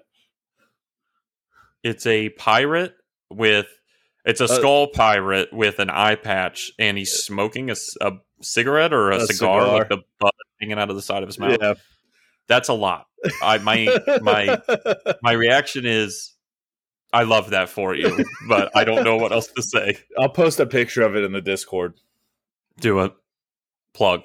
All right. Um, next, you can hear me talk about our amazing sponsor, uh, BetterHelp. Guys, I think it's talk about all the time. Me this time. I'm pretty sure it's me. I think you were last week. Well, you can double check it in in post, but and we'll fix it if not. But regardless, you know, therapy is an all the time. You were thing. last week, you dirty bitch. Okay, well then you're going to hear from Paul. Sorry, fix this. God. You're going to hear from Paul. And when you're feeling angry like Paul is, sometimes you just need someone to talk it out with. That's, of course, uh, I'm angry. You know, I got to deal with your bullshit. It's true. uh, it's because you love me that you care enough to be angry. Yeah. But therapy, you know, there's no shame in it. There's no stigma. I go, my life's great when things are good, when things are bad. Keep everything sharp, guys. What's up top is, you know, it runs your life, your mo- everything. I mean, you got to stay sharp. Um, again, no stigma. So, uh, BetterHelp's kind enough to sponsor this, and Paul is going to tell you all about it, and then we will be back to go over the shortened White Sox. Papa, series. love you. Mwah, mwah, mwah. This episode is sponsored you by BetterHelp. Have you guys been struggling lately? Maybe you're having trouble sleeping, going through a tough spot in a relationship, or you're just feeling down and want to talk to somebody. Well, the good news is that BetterHelp wants to help you today. You've heard Alex and myself preach on this show over and over again the importance of mental health. not only with professional athletes, but with you guys and ourselves. A couple years ago, I was going through a tough time in a relationship on top of being in the military, being away from family, and some other things. And I actually reached out to BetterHelp, and they took great care of me, you guys. BetterHelp offers licensed therapists who are trained to help you.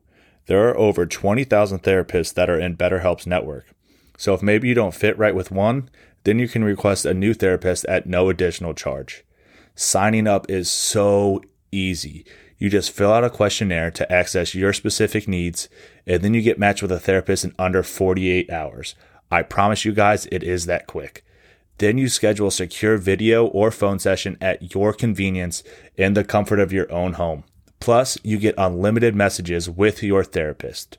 Join the more than 2 million people that have taken charge of their mental health with an experienced BetterHelp therapist. Look, you knew we weren't going to leave you guys high and dry. BetterHelp was kind enough to give our listeners 10% off your first month by going to betterhelp.com slash 216baseball. Again, that is betterhelp.com, the numbers 216 baseball. Thanks again for BetterHelp for sponsoring this episode. Guys, seriously, go take charge of your own mental health. All right, and we're back. Uh, like you just heard me say, use BetterHelp. Great company, used them before. Um, take charge of your mental health, baby. Let's go. True. Before we get started on the White Sox series, I saw a picture today Okay. while I was waiting for you to join, and I wanted to get your reaction to it. So I'm about to text it to you. okay. Another one. There you go. Another live texted it to reaction, which is great for people to listen to. Oh yeah, it's the guy getting dome in the Oakland A's stadium. So Did you not see the video? there's- no, I didn't. there's a video. It's a lot. so there's a picture of a dude at the Coliseum get what looks to be like he's getting some top, some He- brain, some don't, so, a beeger, if you will. he was. Uh, there's a video. I don't know how you didn't see that before you saw the picture. I don't know. I've been kind of off of social media the past couple weeks, like completely. Been a little. I deleted. I deleted my Facebook. Oh, I love that for you. uh, That's the greatest decision you've made in a long time. I have. I have. I still have Messenger, but that's because that's how everyone at work gets a hold of me. Yeah. So kind of have to. complete trash. Yeah.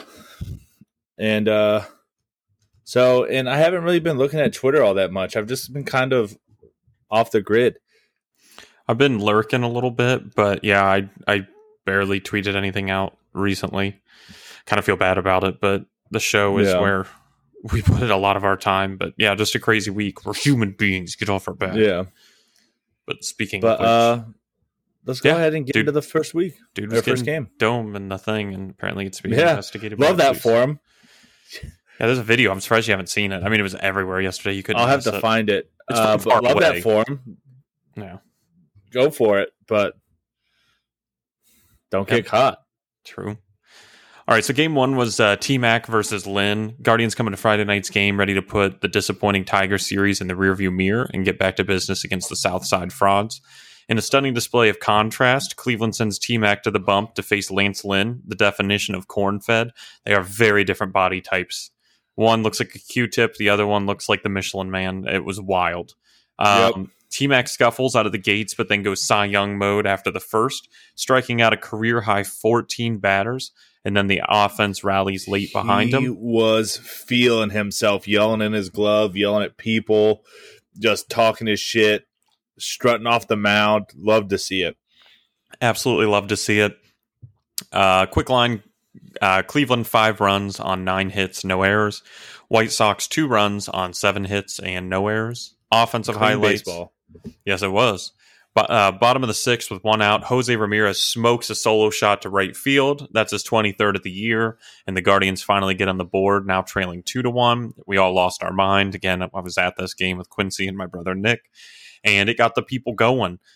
Bottom of the seventh with one out, Luke Maile doubles to left field, and then with two outs, Steven Kwan ropes a triple into the right field corner, scores Maile, and ties the game at two apiece. That really got the people going, losing our mind, just roped it right there, and he was burning out of the box, going for three.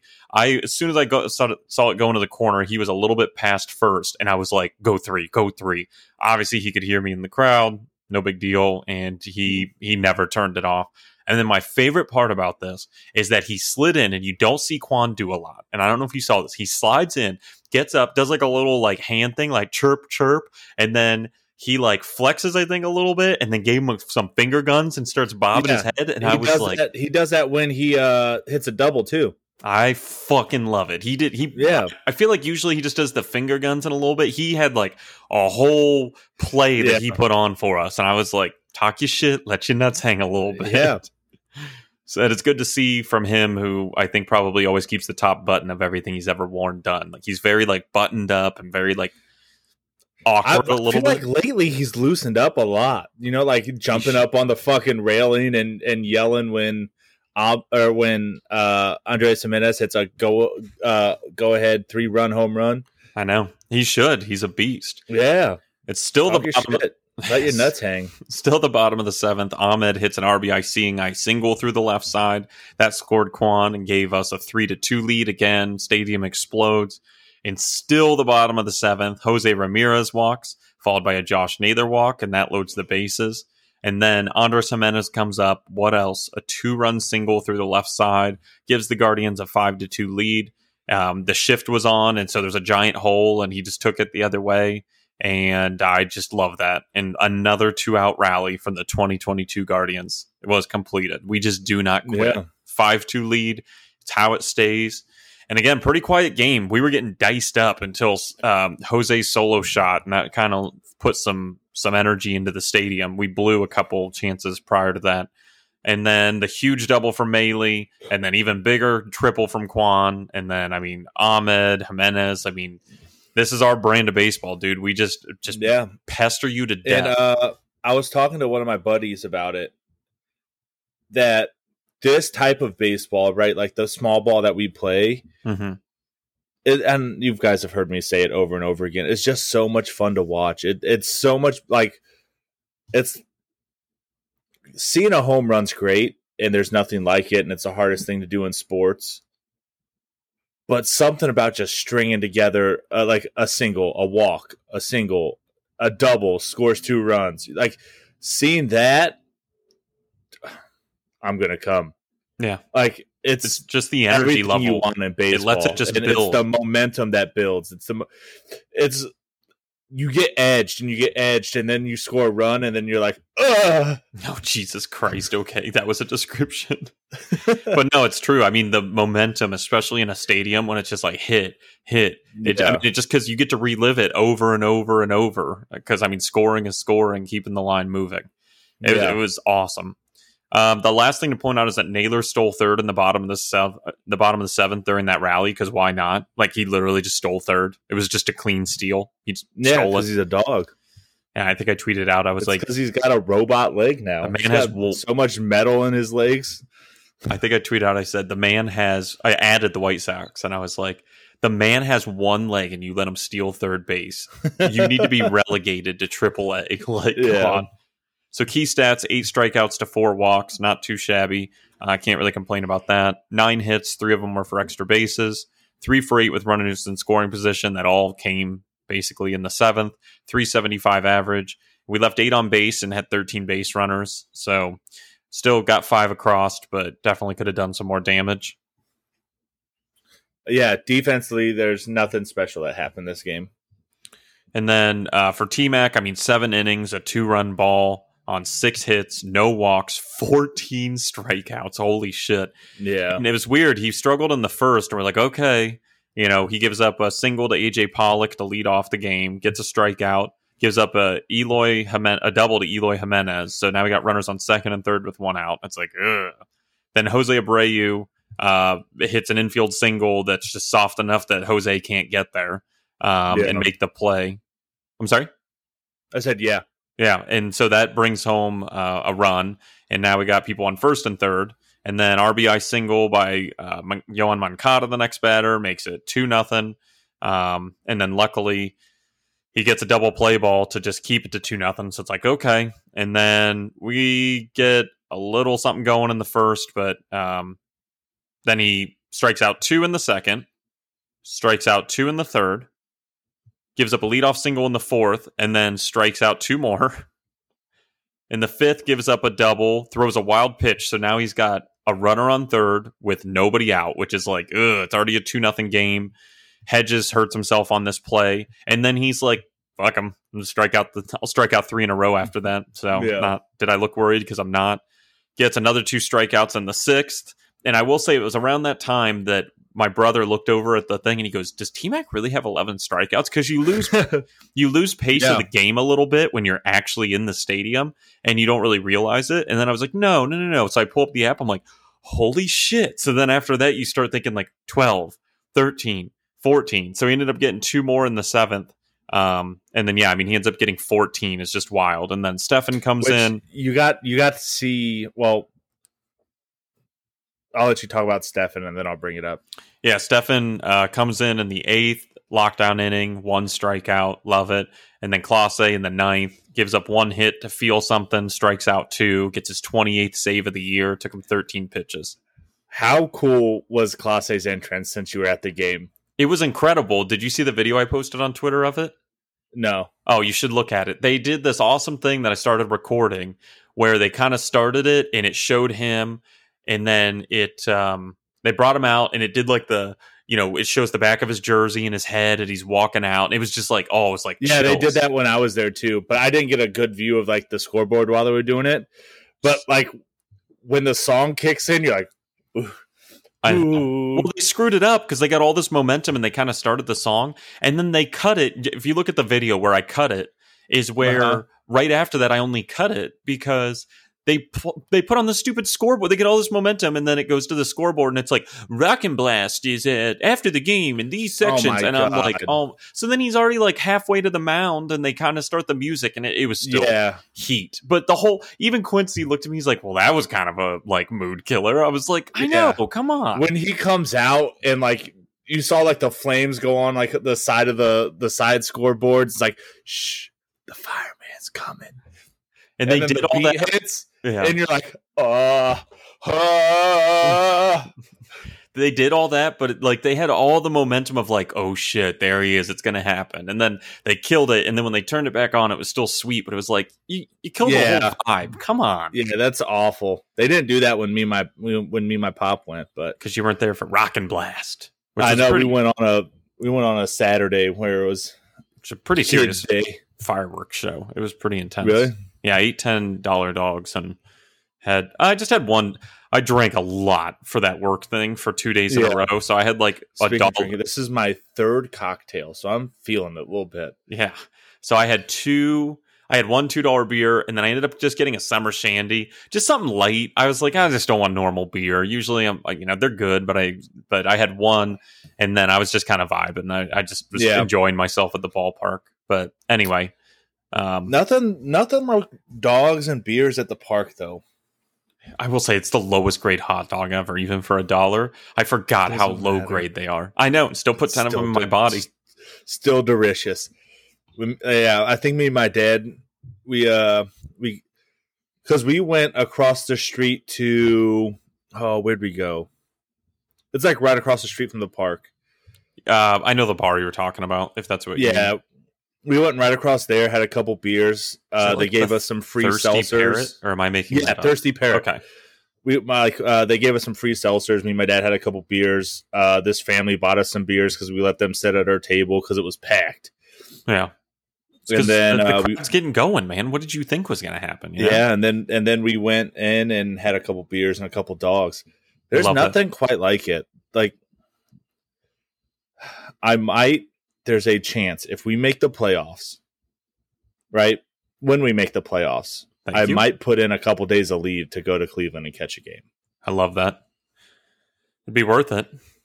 I, I, you, you were there in 2016 when they went to the playoffs. I went to the 2013 wild you- card game, and I went to the 2016 um, op- Oh shit! Did I go to any 2016 or did I just go to 20? Yeah, because I I, saw the Red Sox series. I went to the game one of ALDS against the Red Sox, which was at home for us, right? Yeah. or whatever game because Bauer dropped some dick off. I got cheap Yeah. as fuck seats to, or no, I sat in the right field nosebleeds, and that was the game where they had like three home runs in one inning. It was nuts. I have I've never gone to a playoff baseball game in my entire life. And I went obviously during the 2016 stretch was when I was in Italy, so I wasn't able to go to any of them. That sucks. Yeah, and I went to the Yeah. game one and five of the ALDS in 2017. Those were two Yeah. very different feelings leaving both of those games. One was Yep. like, oh shit, we're going to win the World Series because we should have. The other one was, I might end it on the way home. I really thought Yeah. about it. That was so painful. But dude, yeah, there's Uh, nothing like it. Every pitch matters, every strike, every I know. everything just you lose your mind. I uh I really want to go to one. And Yeah. I might get a chance this year, maybe we'll see. I don't know. It's it's kind of tough, but We'll have to see. It's we'll exciting. see. I'm There's getting I'm getting out of the like it. military here in uh 23 months, so Not that he's counting. You've never Yeah. been to a single playoff, dude. There is nothing in this world. I know. Like, there's nothing in this world on TV, but in person, when would I have gone? I know. I guess I just never thought about it. It's Yeah. crazy. It's so much fun. I will do my best to be there with you if you go. One of one of my we we talked about it during our fireside chat, but one of my best favorite moments of my entire life is the 2016 World Series. Even though I was in Italy, staying up super late, getting an Xbox party chat and watching the game with you. I know. Those were chills, man. Got to do what you got to do. It was a lot of pain and a lot of sadness, but still some of the best memories of my life. I know. Chills. All right, you want to hit these special notes, not to kill the Yeah. beautiful moment. so Ryan Lewis tweeted out um, that Austin Hedges left uh, this game with a sprained right ankle. Uh, it was on a play where he it was a foul ball hit down the third base line, and he kind of slid into the dugout, and you could see he got up and was like hopping on one foot. Um, and then Bo Naylor was pulled from the AAA game because they realized they didn't have a third. Well, I mean, they didn't have a, a backup backup catcher. Um, so they didn't know what they were they were gonna do. Um, and then they tweeted out that Jose just hit a home run, which we talked about. Yeah, it was Uh, just and- the, that it was his 500th It was- career extra base Yeah. hit, which is he's only the eighth Cleveland player to ever do that, which is wild. Mhm. Yeah. But yeah, no, we didn't was- know At that time, that was his 99th RBI of the season too. Yeah, we didn't know what he was. Uh, we he's still at. He just needs one more. Um, yeah, at the time we're we're on Twitter, you know, at the game and stuff, trying to figure out what's going on, and we saw like, oh, Naylor gets pulled and all that. So we didn't know it was going to happen. Doesn't end up happening, but yeah, a which, it- like, which looking at it, I kind of, I kind of like gut feeling. I knew that he was going to not play the rest of that game and probably the next two.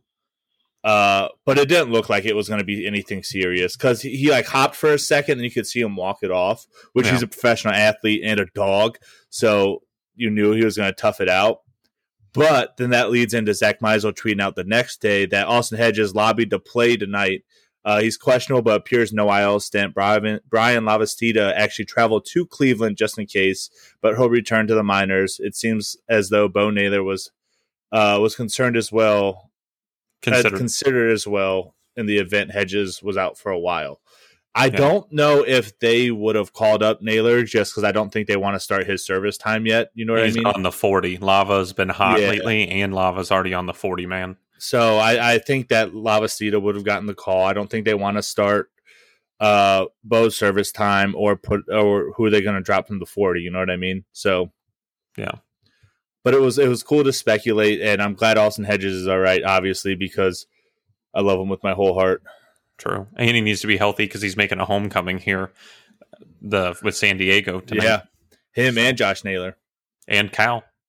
Cal's Yeah. not pitching tonight, but he might be pitching I don't think. I don't think he's pitching either night. Who's pitching tomorrow? We'll get to that actually at the end of the show. No, he is pitching tomorrow night. All right. Okay. So, uh, game two, Bieber versus Cueto. Guardians coming to Saturday night's game feeling like a million bucks after putting the South Side frauds in their place on Friday night with our classic two out magic. We look to capture an early series win on Saturday, and we're in a great position to do so. Sending out our ace, Shane Bieber, to the bump to get it done. Bieber pitches well, but the offense forgot to show up, failing to score a single run as we get shut out and drop game two. Quick line White Sox two runs on five hits, one error. Cleveland no runs on five hits and one error. Offensive highlights. Not much to discuss. We got diced up by a wash Johnny Cueto, uh, but he's Yeah. low key good this year somehow, even though it makes no sense. Just a lot of Cueto soft- kind of dropped it off. yeah, it was a legacy game. Uh, OG was the only batter with more than one hit, and of course, the one was a double because, god damn it, he is That's really good. Uh, he also had the only walk in this game. Uh, people say he doesn't walk, so Quincy in shambles right now listening to this episode. Uh, just kidding. My brother and I were teasing one the sh- walk. teasing the shit out of him all through. I was, every time he came up, I was like, "What are you gonna do?" Uh, He got a hit or something in that ga- that uh, Friday's game, and we looked at him like, "You gonna? Do we need to leave? You drove. We want to stay." Uh, but no, he likes him. It's just he is he's a statistical anomaly the way he plays. But Kwan, Naylor, Maile had the other three hits, so Maile just stays hot. Uh, but hey, there's one to forget offensively. Cueto legacy game. Key stats: three strikeouts to one walk. Wild. I mean, just a lot of soft contact. It wasn't like he was, you know, striking everybody out. Five hits, only one of them for extra bases. 0 for 2 with runners in scoring position, which that ain't going to do it. I won't make the joke. Don't worry. Um, we left all six of our runners on base because we didn't score a run. Yeah, defensively, uh, in the top of the seventh, Myles Straw makes a fantastic throw to the plate uh, to get the first out of the inning and to keep the game at one run. Um, and then, in the also on the top of the seventh, Will Benson makes a throw to the plate after catching a fly ball and right. Uh, Luke Maile just doesn't catch the ball and it deflects up the first baseline. It looks like uh, Luke Maile was kind of assuming that it was going to get cut off and was surprised by the ball coming to him. And that can't be a thing that happens. You have to assume that the ball is going to come to you no matter what. Uh, you're a professional baseball player. That's just how you have to play. And then in the top of the eighth, uh, Andres Gimenez makes a great sliding catch on a ground ball hit up the middle. Pops up, delivers a strike to Naylor, covering first base to get the out. And then Naylor finishes off with a great stretch to secure it. Heyo, getting it done. Uh, pitching analysis: Bieber worked around some trouble in the first three innings. Nothing crazy, but he had some traffic. Uh, then he mowed him down in the fourth and fifth. He gets better with age, like a fine wine. But then in the sixth, leadoff single to Luis Robert, followed by a Jose Abreu one out RBI double, all the way to the center field wall, got over Straw's head. Wasn't misplayed, just happens. Uh, you know how hard he hit it to get it over Straw's head. I didn't know that was actually possible. Um, that scores the first run of the game. And he comes back out for the seventh, gives up a leadoff single to Yasmani Grandal. A wild pitch advances Grandal to second. Then Elvis Andrus, sing- known Guardian killer, singles to center. Grandal tries to score, but gets done gunned down by Straw, which Paul already told you about. But uh, An- Andrus advances to second. Karinchak then takes over for Bieber, gets a fly out to right for the second out of the inning, but Will Benson flubs the throw into the infield, like Paul said. Uh, just nobody really got it, and heads up play by Andrus, who I was to say that's not on Will Benson. I Yeah, mean, he- it, you, you you could say it is because you could say he overthrew the cutoff man. I don't think he was trying to throw it to the cutoff man. I think he his goal was to throw it home, yeah, and I think Everybody- Luke Maile, I think Luke Maile assumed it was going to get cut off, yeah. and I think that he just wasn't expecting the ball, and that's. I don't want to say it's un- like it, that's unacceptable. You're a professional baseball player. Even growing up, they tell you to, no matter what, expect that the ball's coming to you. Yeah. I, from the camera angles I saw, and it was kind of tough. It just looked like every like the ball just kind of landed in the perfect spot for nobody to like get it. It was literally just kind of no man's land. I but I I it one hopped. It one hopped to Maile. Okay, see, I didn't see that angle somehow. Yeah. I'm sorry. That's why I was like, I, I don't really know what's going on, but Yeah, it's just an air. You know, he still plays great defense. Uh, everybody makes mistakes. Everybody has those days. Everybody. everybody knows what what I'm talking Mhm. about. Yep.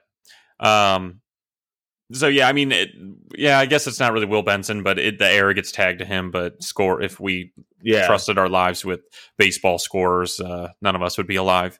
Um, Andrus had stolen third the play before, so then good base running from him, just uh, I mean, fast and and make the break. Yeah. But unearned run gets tagged to Bieber in that scenario.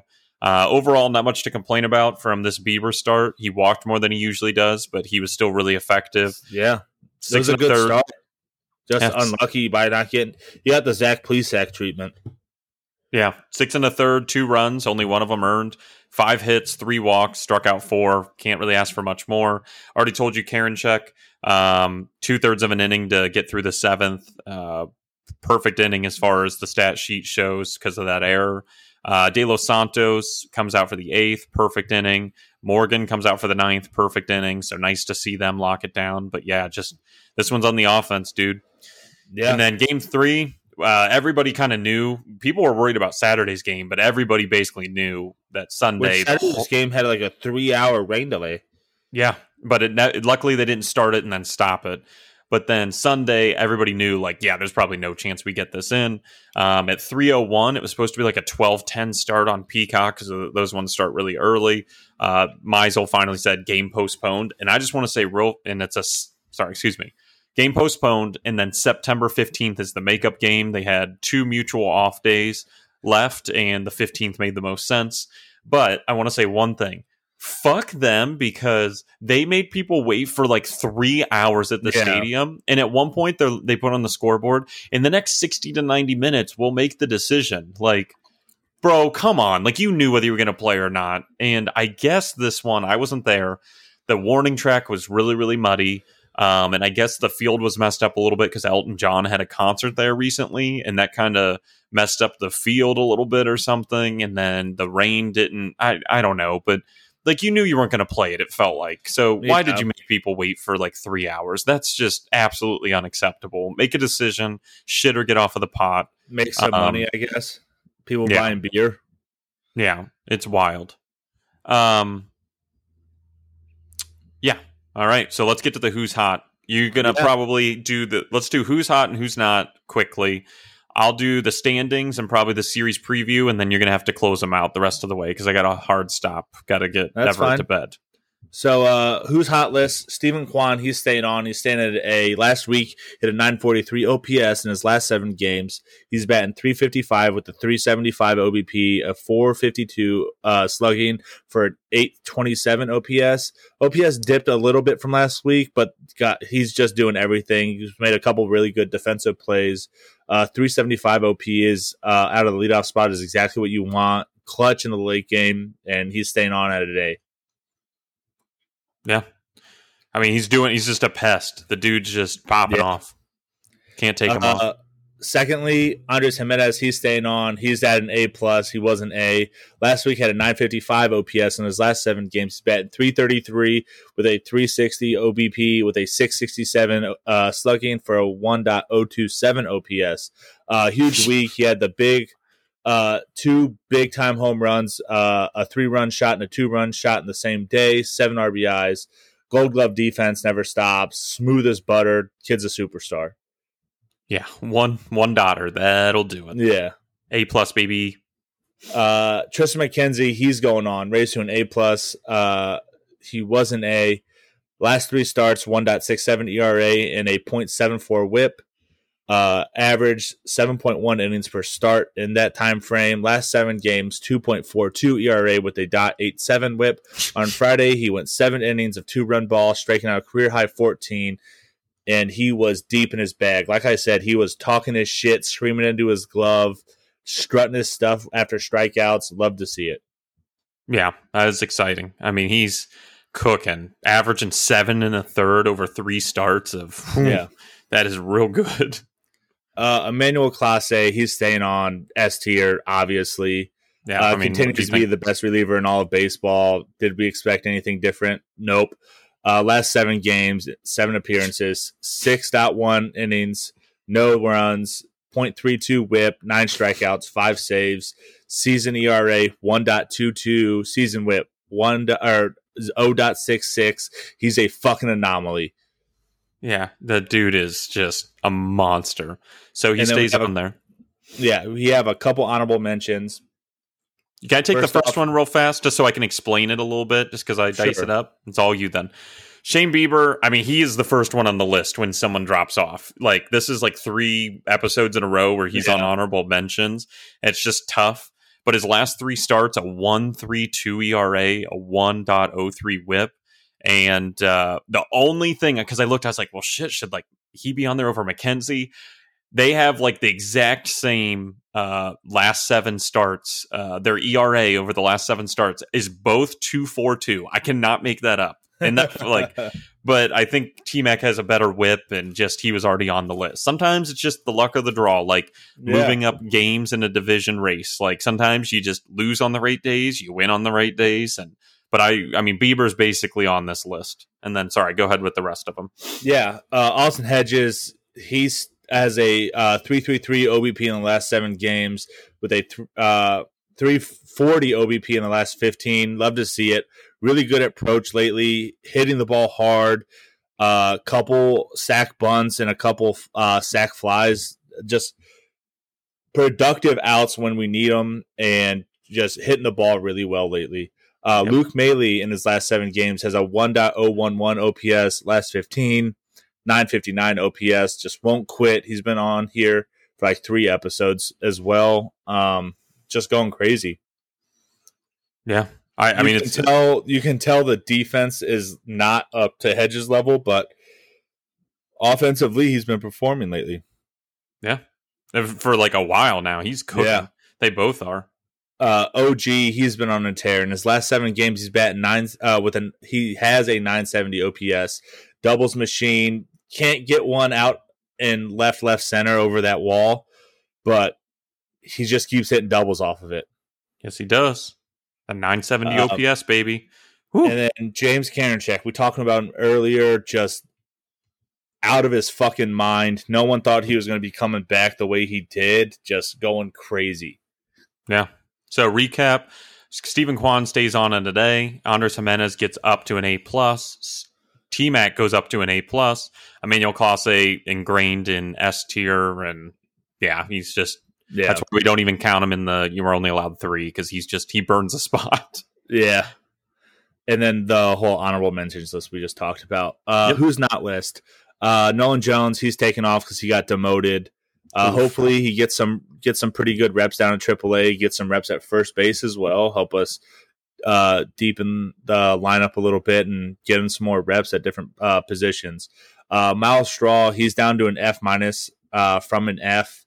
Last week, he had a 160 OPS. In his last seven games, he's batting in in dot zero eight zero with a 148 OBP with a dot zero eight zero slugging for 228 OPS in his last 15 games, 242 OPS. Like we talked about at the top of the episode, defense is unbelievable, but like you got you still got to hit.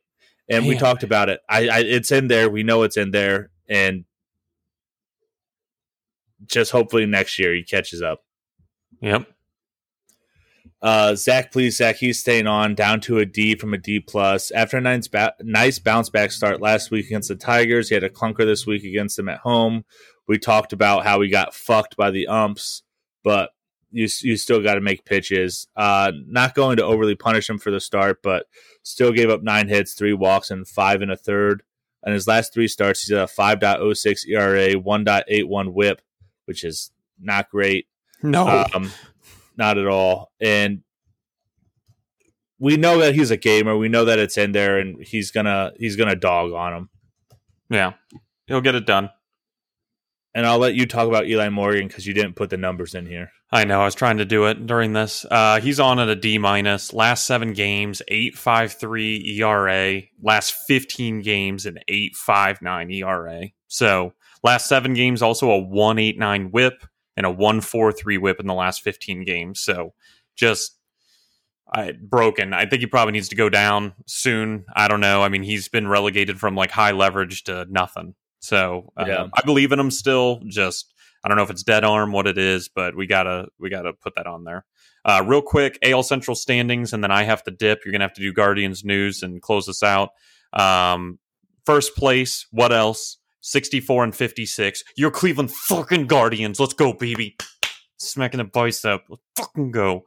Uh, six and four in our last 10. Second place, Minnesota, two games back. They lost when we had an off Know day yesterday. trash. Yeah, know your fucking place, you stupid Minnesota lake loving motherfuckers. Get the fuck out of here. This is our division. Oh, I'm heated. It's gonna be our division for a while. We're so young Yes, and we so are. hot. I stay sleeping and we still get a game, a half a game back Yeah. because you bitches suck. God, I love it. Anyway, 62 and 58, two games back, lost three in a row. Love to see it. Uh, White Sox, three games back, 62 and 60. Someone's struggling to stay above that 500 line, but that's none of my business because this is supposed to be their division. But really, really weird how they're in third place, Paul. Really, really weird. Weren't they supposed to be really good this year? Yeah, I know. it World like Series. the rumor can- or something. yeah, it's super weird. Uh, K- Kansas City 50 and 74, uh, not important. 16 back. Detroit 47 and 76. Holy shit. 18 and a half back. Um, and yeah, let's hopefully at least get one against the Padres. Imagine if we got both. And Mariners going to be tough. Split that one. Let's just survive another week here. Get some good wins when other team, you know, when our Twins or White Sox lose. And hopefully, you know, if we lose, they lose at the same time. Love everybody and Paul that Papa Paul's gonna uh, sing you out here and guards up. So Guards up, baby. let's go. All right, so now that it's just us, we don't have the nerd with us. Uh, let's go ahead and get in some Guardians news. Uh, on Tuesday, Guardians Perspective tweeted out that Gavin Williams exits the game after six innings uh, with a no hitter still intact for Akron against Erie.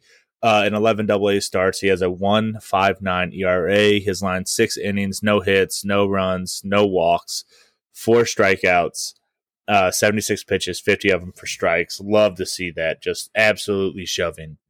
Um, Friday, Guardians Perspective tweeted out that Gabriel Arias is starting at first base tonight for Columbus. So that's exciting. Getting him some reps at first base because obviously that's a position that we're not deep at and we're have nothing but depth at shortstop, second base, middle infield.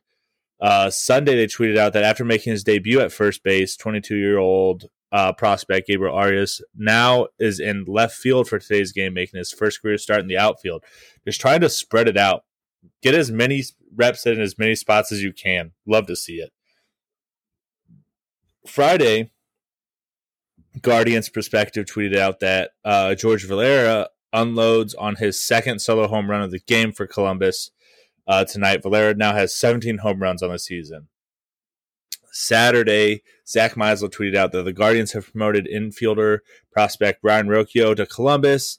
The consensus top 100 prospect has a 780 OPS this season as a 21 year old in Double A, which is God. I can't wait to see these kids. Um, Sunday, uh, Paul Hoynes uh, from Cleveland.com tweeted that, or not tweeted, posted that uh, MLB has fined Guardians catcher Austin Hedges an undisclosed amount for his criticism of the umpires and replay officials after Tuesday's loss to the Tigers at Progressive, Progressive Field. Hedges was informed of the fine by Michael Hill, MLB's senior vice president of field operations. Uh, when asked about the fine, Hedges says, I have no comment, which you knew he was going to get fined after absolutely destroying the uh, the umps for their bullshit calls that they had, and th- th- I think everyone saw this coming, even him. Then Monday, there's this cool graphic from uh, I don't even know who posted uh, Statcast, and uh, highest chase rate in uh, induced in 2022. In fifth, you have Dylan Lee at 39.8 percent. Fourth, you have Kevin Gausman at 40.4 percent. Third, you have Joe Mantip- Mantiply. I don't know how you pronounce that. It doesn't matter. 40.8 percent. Uh, second is Dominic Leone at 41.3%. And first, yours, mine, everyone's favorite reliever on the year, Emmanuel Clase at 48 48%. Just, he's, what is that? 6.7% above second place. Absolutely dominating.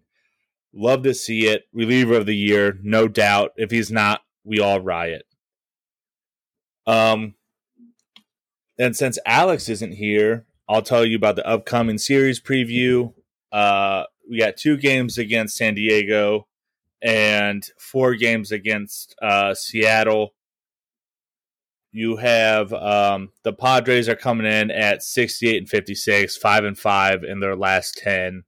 Uh, tonight, we are facing, once MLB app loads, it is Civale versus Clevinger. Hopefully, we tee off on Mike Clevinger, the piece of shit himself. Um, just absolutely dick him down. And tomorrow's Cal Quantrill in San Diego hasn't announced uh, who their pitcher is going to be tomorrow. And then uh, after that, we have four games against Seattle. McKenzie's pitching the first game. Bieber's pitching the second. And other than that, we don't know who's pitching. Um, split the series against both. Uh, both very good teams. Obviously, uh, San Diego did what they did at the trade deadline. They got better.